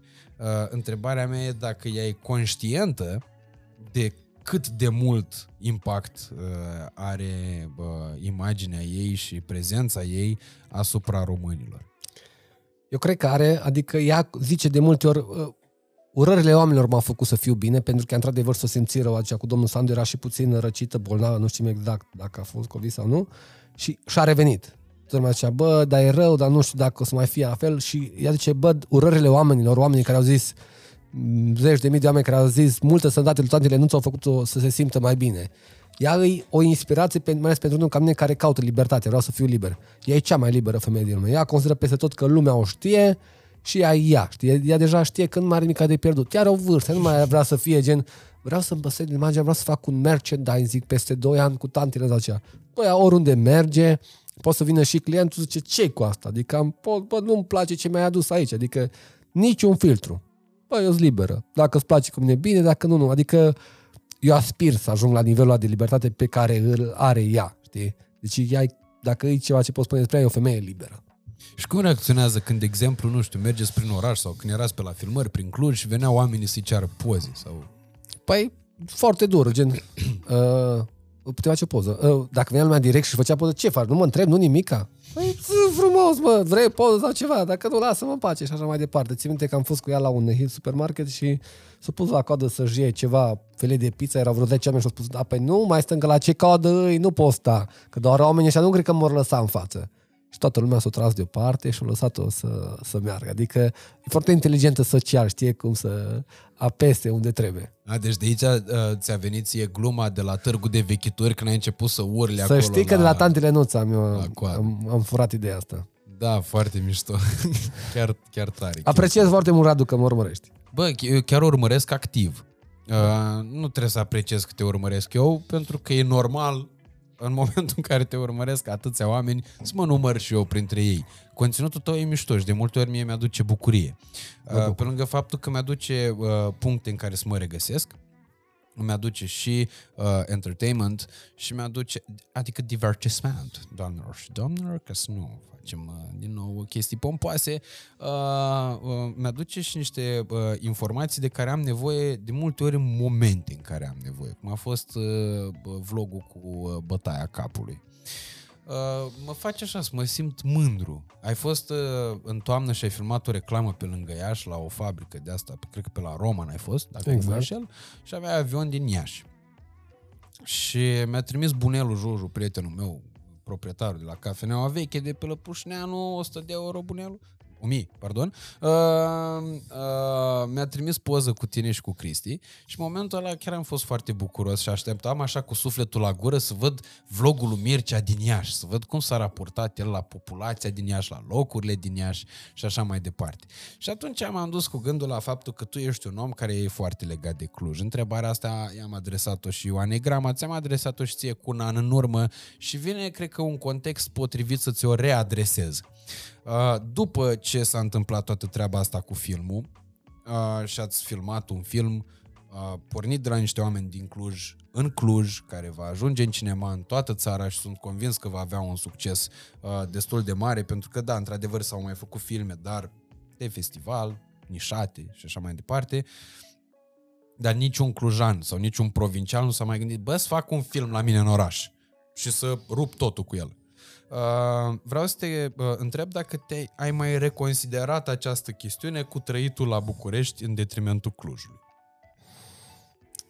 Așa cum ne-am făcut o infrastructură și ne-am descurcat foarte bine să facem sketch-uri de la Cluj, sketch-urile cele mai bune, credem că putem face chestia asta și cu filmele. Adică ni se explica la început, bă, o să lansăm filmul, trebuie să facem o premieră la București.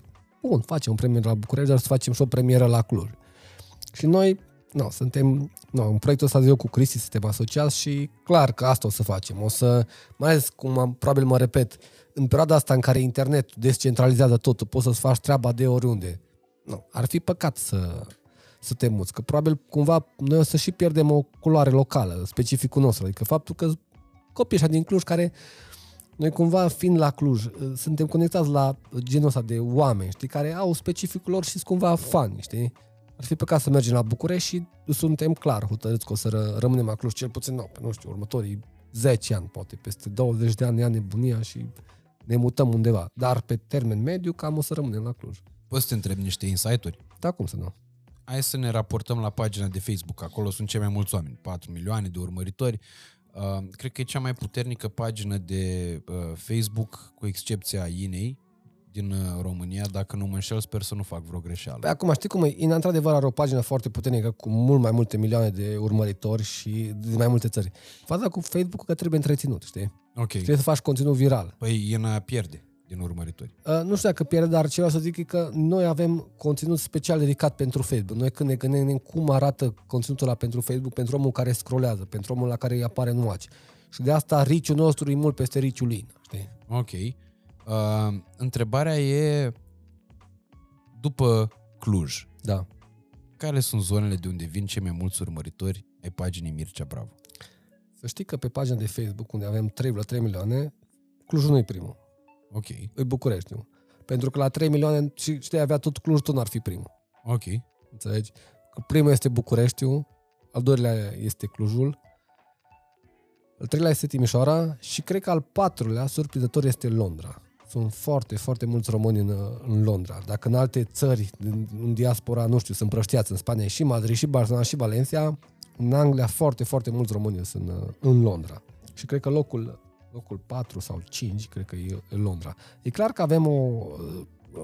ne conectăm mult mai bine cu Ardealul, dar orașele mari, urbane, știi, București, Craiova, Constanța, Iași, avem și acolo un mult public care ne urmărește. Pentru că în momentul în care eu am ieșit de la film cu Măciucă, chiar vorbeam și la un moment dat se băgase în seamă uh, domnul de la Uber și ne întreba despre ce film e vorba. Și atunci am oprit discuția. Uh-huh. Pentru că ne-am dat seama, zis, bă, nu e ok, că omul ăsta o să știe niște lucruri, niște insight de la un film care nu s-a lansat, cu siguranță îl cunoaște pe Mircea. Face adică... o postare, se viralizează. Bă, te gândești la orice. În da. ziua de azi te gândești la orice. Și am tăcut, am zis că nu un film, uh, ceva, nu, nu putem să vă spunem care. Nu, nu mai știm.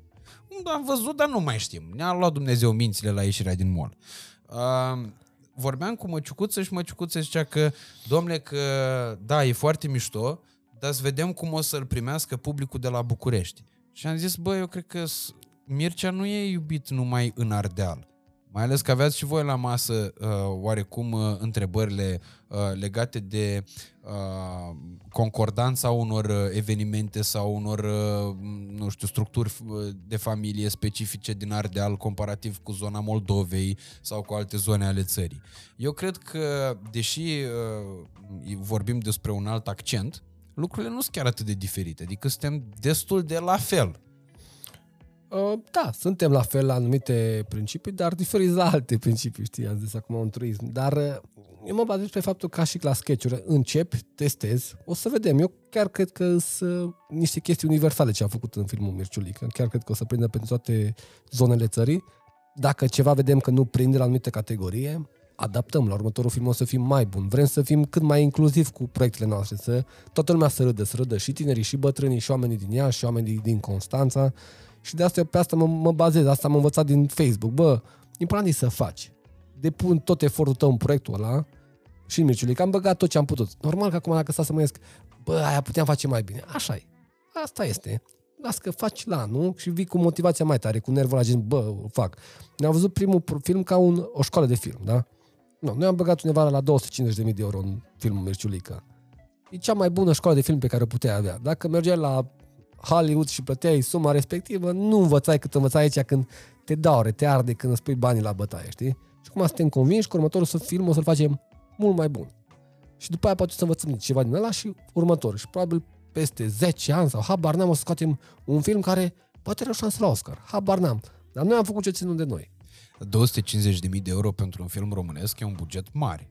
Uh, probabil că e mare. Știu că sunt și filme mai mari și filme mai mici, numai bani puși de noi. Știu că există CNC-ul, care e Consiliul Național Cinematografie, care fin- finanțează multe filme. Noi nu ne încadrăm acolo că nu avem oarecare vechime.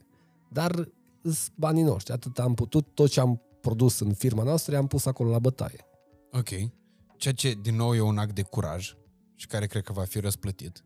Și de asta te-am și întrebat în uh, debutul discu- discuției noastre dacă uh, încasările din uh, film în momentul în care vor ajunge să producă un oarece profit, sigur nu uriaș că n-are cum, nici dacă e un mega succes filmul, uh, le vei re uh, uh, sau le veți redistribui către următoarea producție pe care o veți face. Deci dacă o să facem profit, o să-l redistribuim. Dacă nu o să facem profit și o să fie în pierdere, oricum o să punem bani de la noi să facem următorul film. Hai să te întreb mai practic, că nu, asta da. a fost o întrebare prea buhnici. Da. O să te, te întreb uh, Camelteanu.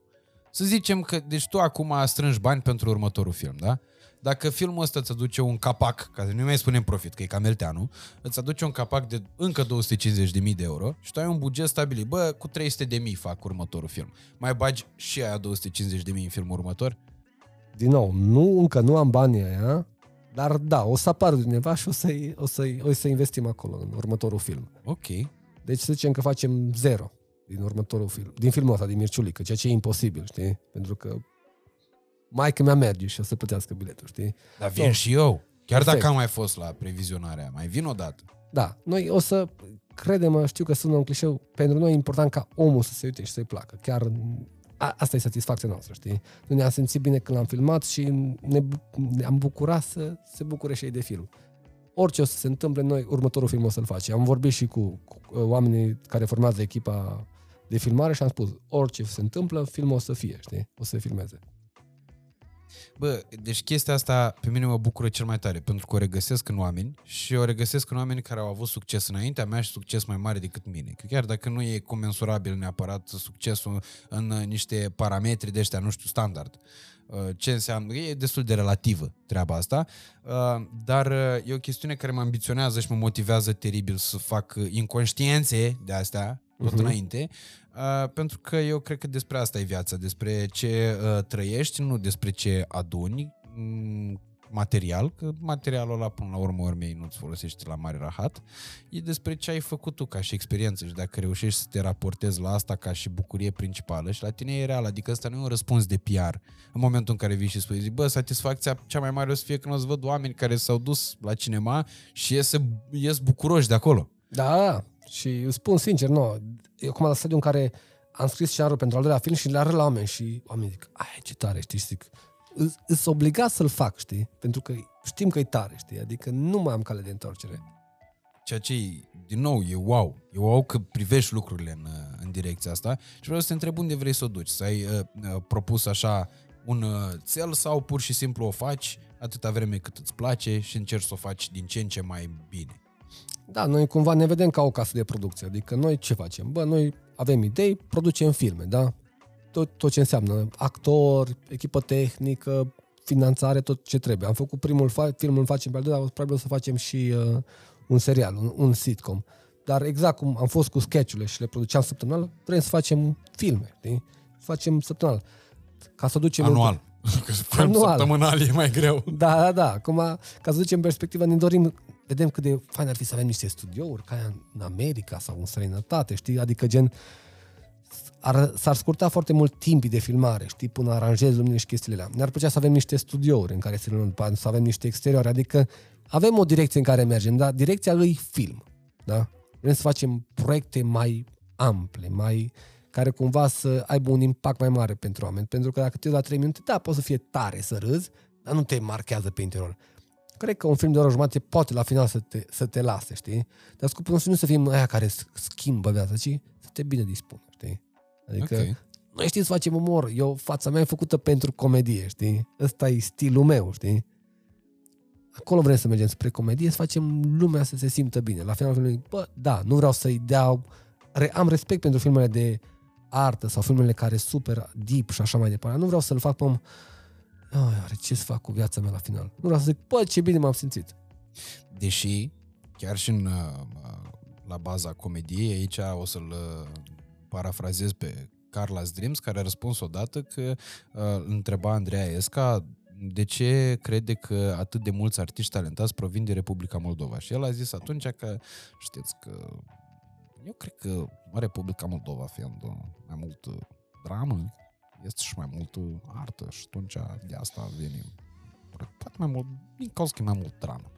Și atunci, gândindu-mă la treaba asta, n-am cum să nu iau în calcul și uh, faptul că drive-ul unui film de comedie, de cele mai multe ori, e o mică dramă o, sau are o componentă chiar și uh, dacă mai uh, puțin considerabilă dramatică din partea celui ce a creat uh, povestea filmului respectiv. O comedie trebuie să fie logică, știi? Deci dacă nu e logică și nu mai e prosteală, e desene animate, știi? Ne prostim tot noi, e o parodie. Nici nu ești, eu, ce se întâmplă? Vrei să ai, dai atmosfera aia, vrei să râdă lumea, dar în același timp, ai, ai, ai, ce se întâmplă? Vreau să văd chestia aia. De-aia trebuie să te crezi, te spune. Până la urmă, e un dramedy, știi? Adică dramă, comedie. Numai când aud de român, românul de dramă, bă, nu vreau să mă la dramă, vreau să mă la comedie, știi? Și de asta, prioritarii să râdă, dar trebuie să fie logic, ca să fie tensiune. Dacă nu e o înșiruire de bancuri, știi? Gluma aia, gluma aia, gluma aia, dar nu evoluează, nu e un comic de situație, știi? Și noi, până la urmă, asta e cumva, gen, să găsim uh, echilibrul ăla fiind între tensiune, gen, aia, ce se întâmplă, și gen, să râzi, știi? Mm-hmm. Aia e chestia aia fiind pe care acum încercăm să o descoperim. La sketch-uri o cam simțim, la film, acum. Îți mai pun uh, o întrebare. Uh, apropo de uh, treaba asta, ce ți se pare că e mai important în ecuația unui film sau unui produs de ficțiune? Sketch, sitcom, serial, film, documentar, orice ar fi, deși documentarul nu prea e ficțiune, nu e deloc ficțiune, dar au, au, uh, are și anumite momente, bă, mai poate avea și anumite caracteristici uh, fictive de reprezentare a anumitor uh, uh, situații despre care se tratează în cadrul respectivului material. Ce ți se pare mai important în construcția asta? Uh, scenariu, regia, jocul actoricesc sau producția? Eu care am făcut sute de filme la viața mea, îți dai seama că Nu, dar ai văzut sute. N-ai făcut, am dar ai văzut, văzut. dar nu pot să zic că sunt un om care am văzut cum îi să ai o regie bună, dar să n-ai o producție bună sau așa. Adică e clar că toate contează și toate pot să fută meciul, să zic așa, știi? Uh, Asta e bună de teaser. Da. O folosim. Asta o să fie titlul. Toate poate să fută meciul. Da, adică, nu, sincer, noi obișnuim cu Cristi ca regizor. Nu știu cum e un alt regizor. Cri- Cristi merge foarte mult pe flow, știi? Adică dacă simte cu un actor de altfel, îl lasă. Nu gen, eu vreau să faci așa, neapărat așa. Adică el e, el e flexibil. Bă, dacă vii cu o idee bună, hai să o facem. Producție. Acum noi producția am făcut-o noi acolo la primul film așa. Acum avem o echipă mai specială care face producția mai amplu, știi? Adică nu ne-am promis, propus, bă, vrem să se întâmple chestia. Bă, nu avem buget. Asta este, fuck it, știi? Trebuie să găsim o altă variantă. Înțeleg că noi în momentul în care scriem un film referitor la scenariu, îl scriem și din perspectiva de producător. Nu, și acum apare un OZN. Man, de unde OZN? N-apare, că Nu n-avem apare aici un buget. OZN, știi? Apare, nu știu ce să apară, știi? Și atunci automat ești limitat. Dar e bine să fii cumva limitat, nici să, pentru că, uite, e o diferență între momentul în care nu creează orice, orice, sau creează orice despre produsul ăsta, știi, cumva ți mai comod. Limitele alea te ajută să găsești mai ușor ideea. Știu că vrem răspunderea, nu pot să-ți dau ce anume, dar pot să zic că un actor are o energie care poate să fie magnetică, știi, care să-ți placă, știi, de care să fie destul de rău filmul. Dacă îl pui într-un rol cretin, poți să-l sacrifici, pentru că lumea nu vede că gen uh, a avut, fost un scenariu rău. Zici, bă, ce penal e ăla, actorul ăla. Dacă mie, acum am avut o reclamă la TV, știi? Uh, e pe baza unui scenariu pe care l-am propus noi. Numai în condițiile astea am acceptat să mergem pe TV. Dacă mi-ar fi dat cineva cuvinte în gură, era foarte probabil să zic, bă, ce penal e bravo. Nu s-ar fi zis, mm, bravo, a acceptat un scenariu slab. Nu ar fi zis nimeni chestia aia. Bravo, e penal și gata, punct, știi? Și de asta e foarte important pentru actor să, să nu joci în chestii de ampixul, să zic așa. Da, așa e. Plus că uh, treaba asta cu, uh, uh, nu știu, con- concretizarea sau con- doza de concret în momentul în care tu te raportezi la uh, universul ăsta nemărginit al creației, e benefică, pentru că, într-adevăr, dacă ne uităm la uh, producțiile hollywoodiene, care beneficiază de bugete unlimited de cele mai multe ori, au ajuns să o dea în fasole de foarte multe ori, taman pentru că povestea începe să uh, capete niște lipse foarte, lipsuri foarte mari de logică exact uh, despre ceea ce vorbeai și tu mai devreme, că orice conținut, chiar și cel comic, trebuie să aibă logică pentru că altfel îl dă într-o prosteală. Și atunci, da, limitările astea te pot ajuta, plus că te pot ajuta să găsești soluții. Că da, nu putem să aducem un OZN, dar putem să facem un film de, despre extraterestri care să conțină subiectul ăsta, fără să avem OZN, fără să avem, uh, nu știu, niște alien de aia care, um, niște cyborgi care vin așa pe lângă noi uh, și să conțină totuși tematica asta și să poată fi mult mai valoros decât un film în care pur și simplu vedem o imagine cu un OZN care vine peste noi și trage... Da, te forțează să fii un pic mai creativ. Mm-hmm. Absolut. Și ca o ultimă întrebare înainte de încheierea discuției noastre, eu uh, uh, primesc foarte multe comentarii în ultima perioadă uh, de la oameni și chiar prieteni apropiați care îmi spun că semăn foarte mult cu Zelenski. Uh, drept pentru care am și studiat foarte mult povestea lui Zelenski, am aflat de el când a câștigat uh, mandatul de președinte, ex- era exact anul 2019, când eu îl jucam pe Șpagoveanu, pe primarul din Găureni, la, uh, în Moldoveni. Și că a făcut dreptul Zelenski. Asta urma să te întreb. Uh, cât de multe similitudini regăsești între tine și Zelenski și dacă vreodată ți-ai putea imagina sau ți-ai dori un traseu similar cu al dânsului, pentru că până acum deja există un număr suficient de considerabil de similitudini.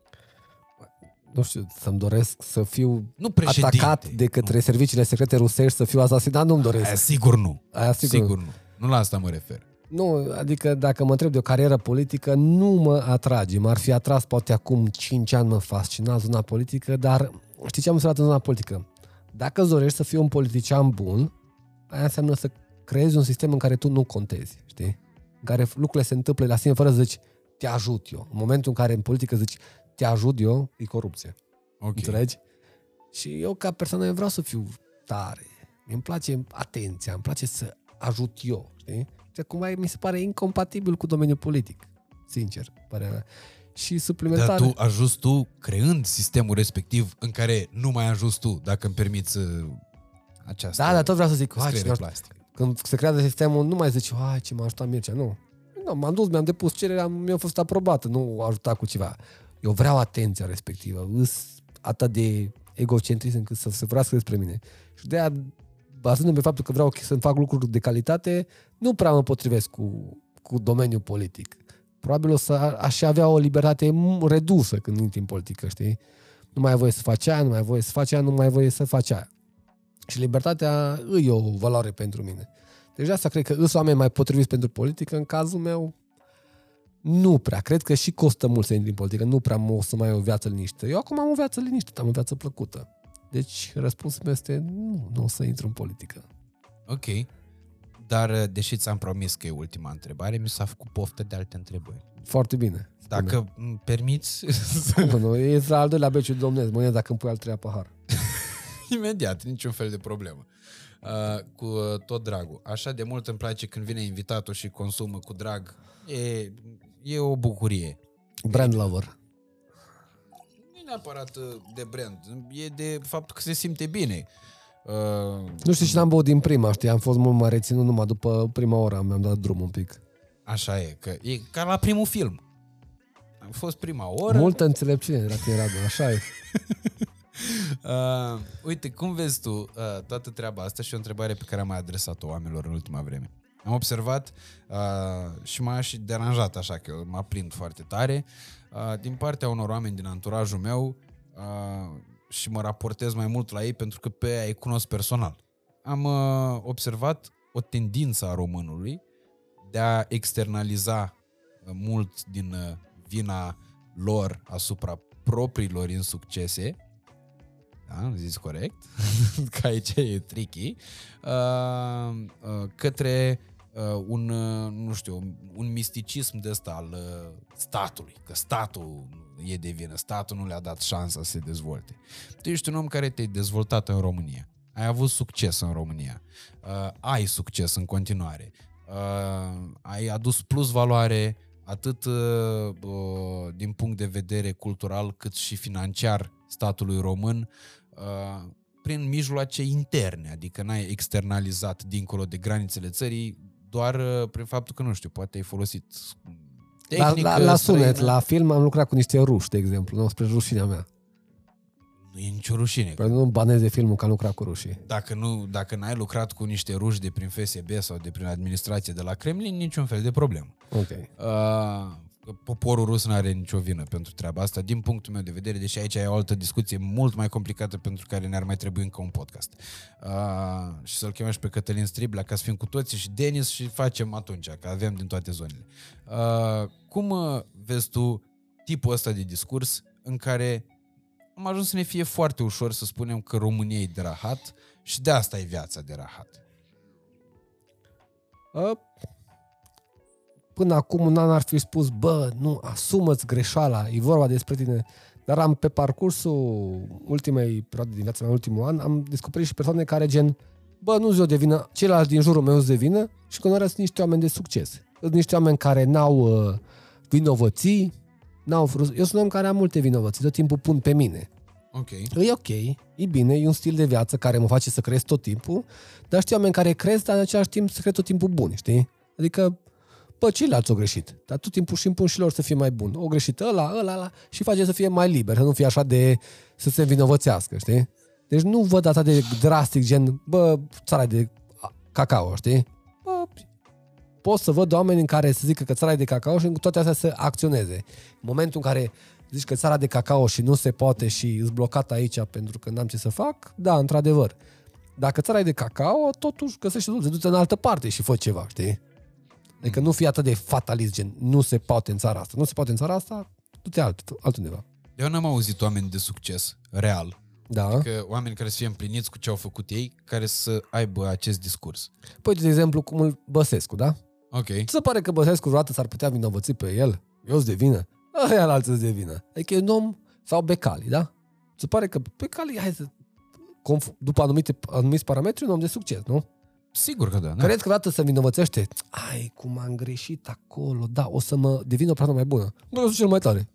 Ăla e un prost, ăla e un prost și așa mai departe, știi? Nu Sau înseamnă... așa a vrut Dumnezeu. Așa a vrut Dumnezeu, habar n-am, țara e aiurea, știi? Deci eu, și eu eram mult mai, mai drastic la chestia asta. Trebuie tot timpul să sunt vina. Nu, e un tip, e un tip care funcționează pentru mine. Eu sunt genul ăsta care mi-asum tot timpul responsabilitatea și vreau să devin mai bun. Dar există și tipologii care vinovățesc pe ceilalți și cu toate astea îs de succes. Deci totuși e un pic nuanțată și aici problema.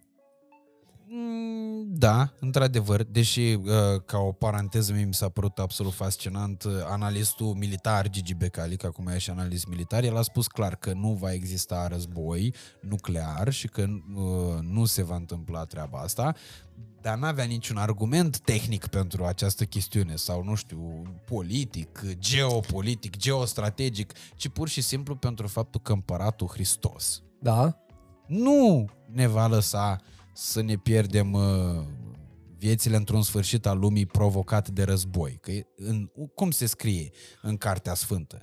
Că sfârșitul va veni prin cataclism sau prin ciumă. Nici de cum prin război. Și atunci el e liniștit că împăratul Hristos veghează. E clar că nu se poate întâmpla nimic rău. Dar dacă eu făcut pe o, o mie de oameni care erau agitați acum să fie liniștiți, au făcut o faptă bună. Le-au schimbat- Categoric. Le-au schimbat starea de spirit. Categoric, pentru că discursul respectiv era la România TV și atunci eu, prin, Eu, în e primul de filtru, condamnat? Nu nici măcar. în prim filtru m-am gândit, zic, boss, ce le-o fi venit ăstora să-i sune pe, să-l sune pe Becali ca să-l uh, întrebe părerea lui într-un conflict militar? După Ca care, audiență. ai, și mi-am dat seama că e un real câștig, pentru că oamenii aia acum nu o să-și mai ducă să facă coz la farmacii să-și ia pastile cu iod, nu o să mai facă plinul la benzină ca să fie pregătit să fugă de bomba nucleară, că unde naiba fugi de bomba nucleară, uh, și așa mai departe. Deci, uh, uh, intervenția respectivă a lui Nea Gigi este un real câștig.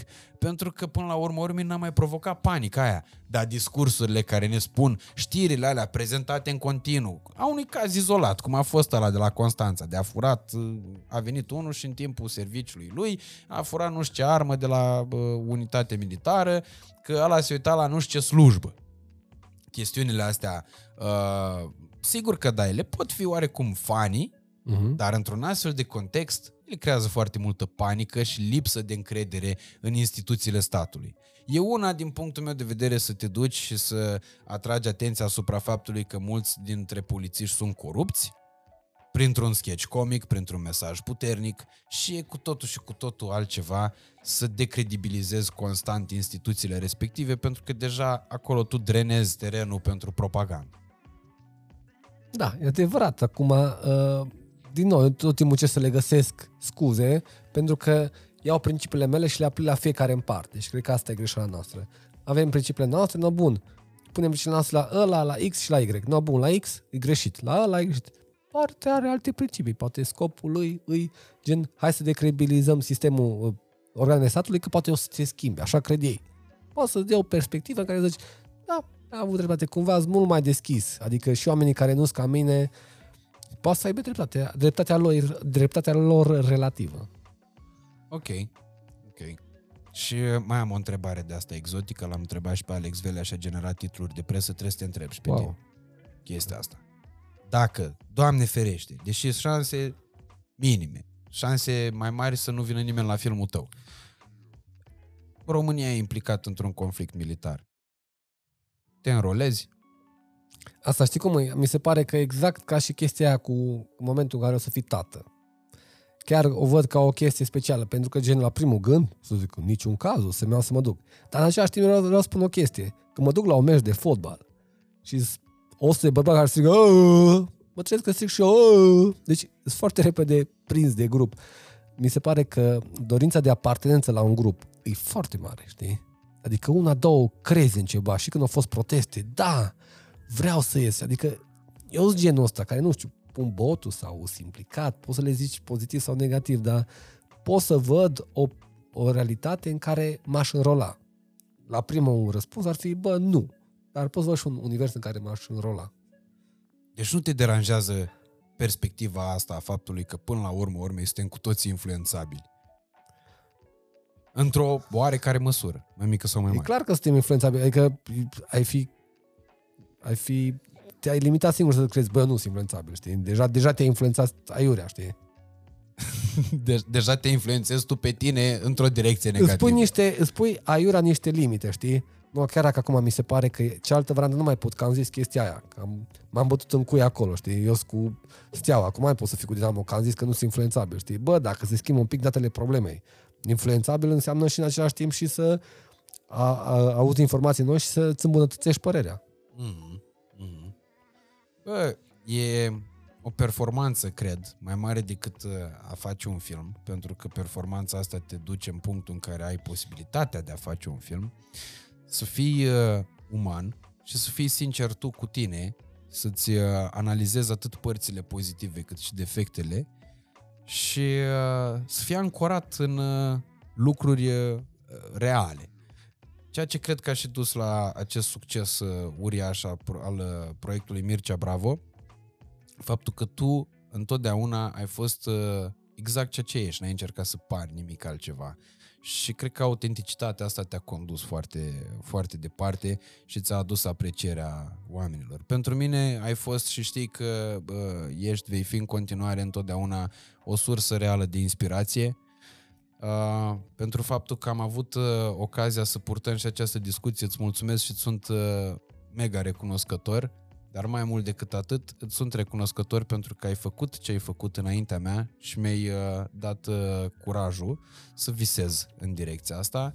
Pentru faptul că mi-ești prieten, îți mulțumesc teribil și nu știu cum să o materializez, poate că nici nu e cazul să o... Mi-a dat niște cadouri. Eu îți mulțumesc mult, Radu. Asta e că ai venit la podcast. Ah, ok, ok. De și pare de prieteni altceva. Pare de prieteni, da. Așa dăm la toată lumea, chiar și la aia care nu sunt prieteni.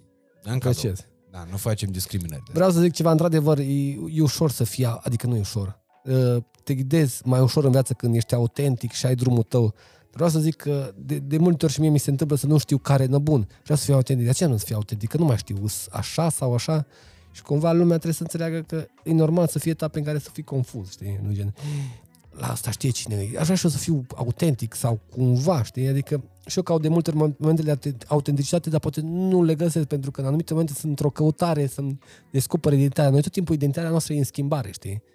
Da, dar asumarea momentului în care tu ești în căutarea respectivă este tot o dovadă a autenticității. Exact, despre asta e vorba acum să acces că în momentul ăsta, bă, în capul meu e un pic de haos, știi? Cumva mi se rearanjează, nu știu, principiile, dacă schimb principiile sau valorile sau ce scopuri am în viață, dar să accept chestia aia și dacă tot timpul ești dispus să cauți, știi? Să greșești, la un moment dat găsești ceea ce să rezoneze cu tine.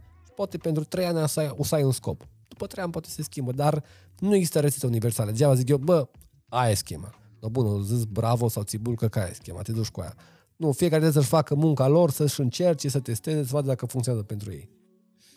Îți mulțumesc mult de tot, Mircea, și uh, abia aștept să văd ce ai să faci cu filmul nou din vară. O să fie și mai tare, eu îți promit. Uh, dacă vrei să-mi dai scenariu, uite, public îți spun. Uh, o să, at, da, un aștept să-l un, citesc. Un mini, mini, mini teaser o să fie, uh, cred că 90% o să rămână titlul, o să se numească Nuntă pe bani. Ok deci o căsătorie pe interes sau ceva, o nuntă pentru bani. Cam asta o să fie. Bă, tare. Da, mulțumesc. Tare. Deja, deja e intrigant. Uh, mă refeream dacă vrei să-mi dai scenariu post-filmare. Am să-l citesc eu, okay. fără să-l public pe undeva, îți garantez. Semnez dacă vrei NDA de astea, cum termeni de ăștia de nu-i cunosc eu. Uh, pe de altă parte, îți doresc mult succes de care sunt convins că îl vei avea cu filmul ăsta, cu Mirciulică, pe care deja vă recomand uh, că atunci când se va lansa, lansa să mergeți să-l vedeți în cinematografe mai întâi, pentru că e o, cu totul și cu totul altă experiență, după care cel mai probabil îl veți putea revedea, pentru că e un film care cu siguranță va fi cerut peste tot, din perspectiva mea cel puțin.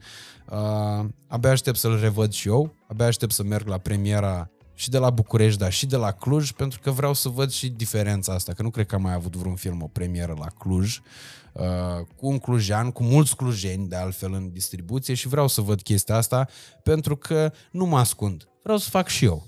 Și vreau să fac și eu și la București și la Iași. Uh, că asta e păcatul provincialului care își iubește locul unde s-a născut, s-a dezvoltat și așa mai departe. Uh, mulțumesc mult de tot, Mircea vouă celor care ne-ați urmărit până aici, uh, vă mulțumim uh, și mai mult. Nu uitați uh, să-l urmăriți pe Mircea Bravo pe toate platformele posibile, Facebook, Instagram, YouTube, dacă mai există TikTok. TikTok, TikTok. TikTok, dacă mai există, cred că pe TikTok, nu, și pe TikTok mai luat Am făcut cont de Twitter, dar n-am pe nimeni să mă urmărească că, da, așa. Uh, dați și pe Twitter, dacă există cineva, dați acolo că o să vadă rata de conversie a podcastului nostru. Uh, dacă mai există cineva care nu-l urmărește, să o facă. Uh, pe mine mă regăsiți pe aceleași platforme, mai puțin pe Twitter. Uh, știți regula, like, comentariu, răspundem la toate, vorbim, dialogăm, distribuiți prietenilor dacă v-a plăcut, dacă nu v-a plăcut, distribuiți dușmanilor pentru că ei vă poartă pică, dar n-au valoarea voastră și uh, în încheiere, mulțumim mult de tot partenerilor noștri din această nouă poveste de la Vindo Poveste, Beciu Domnesc. Până săptămâna viitoare, vă dorim multă fericire! La revedere!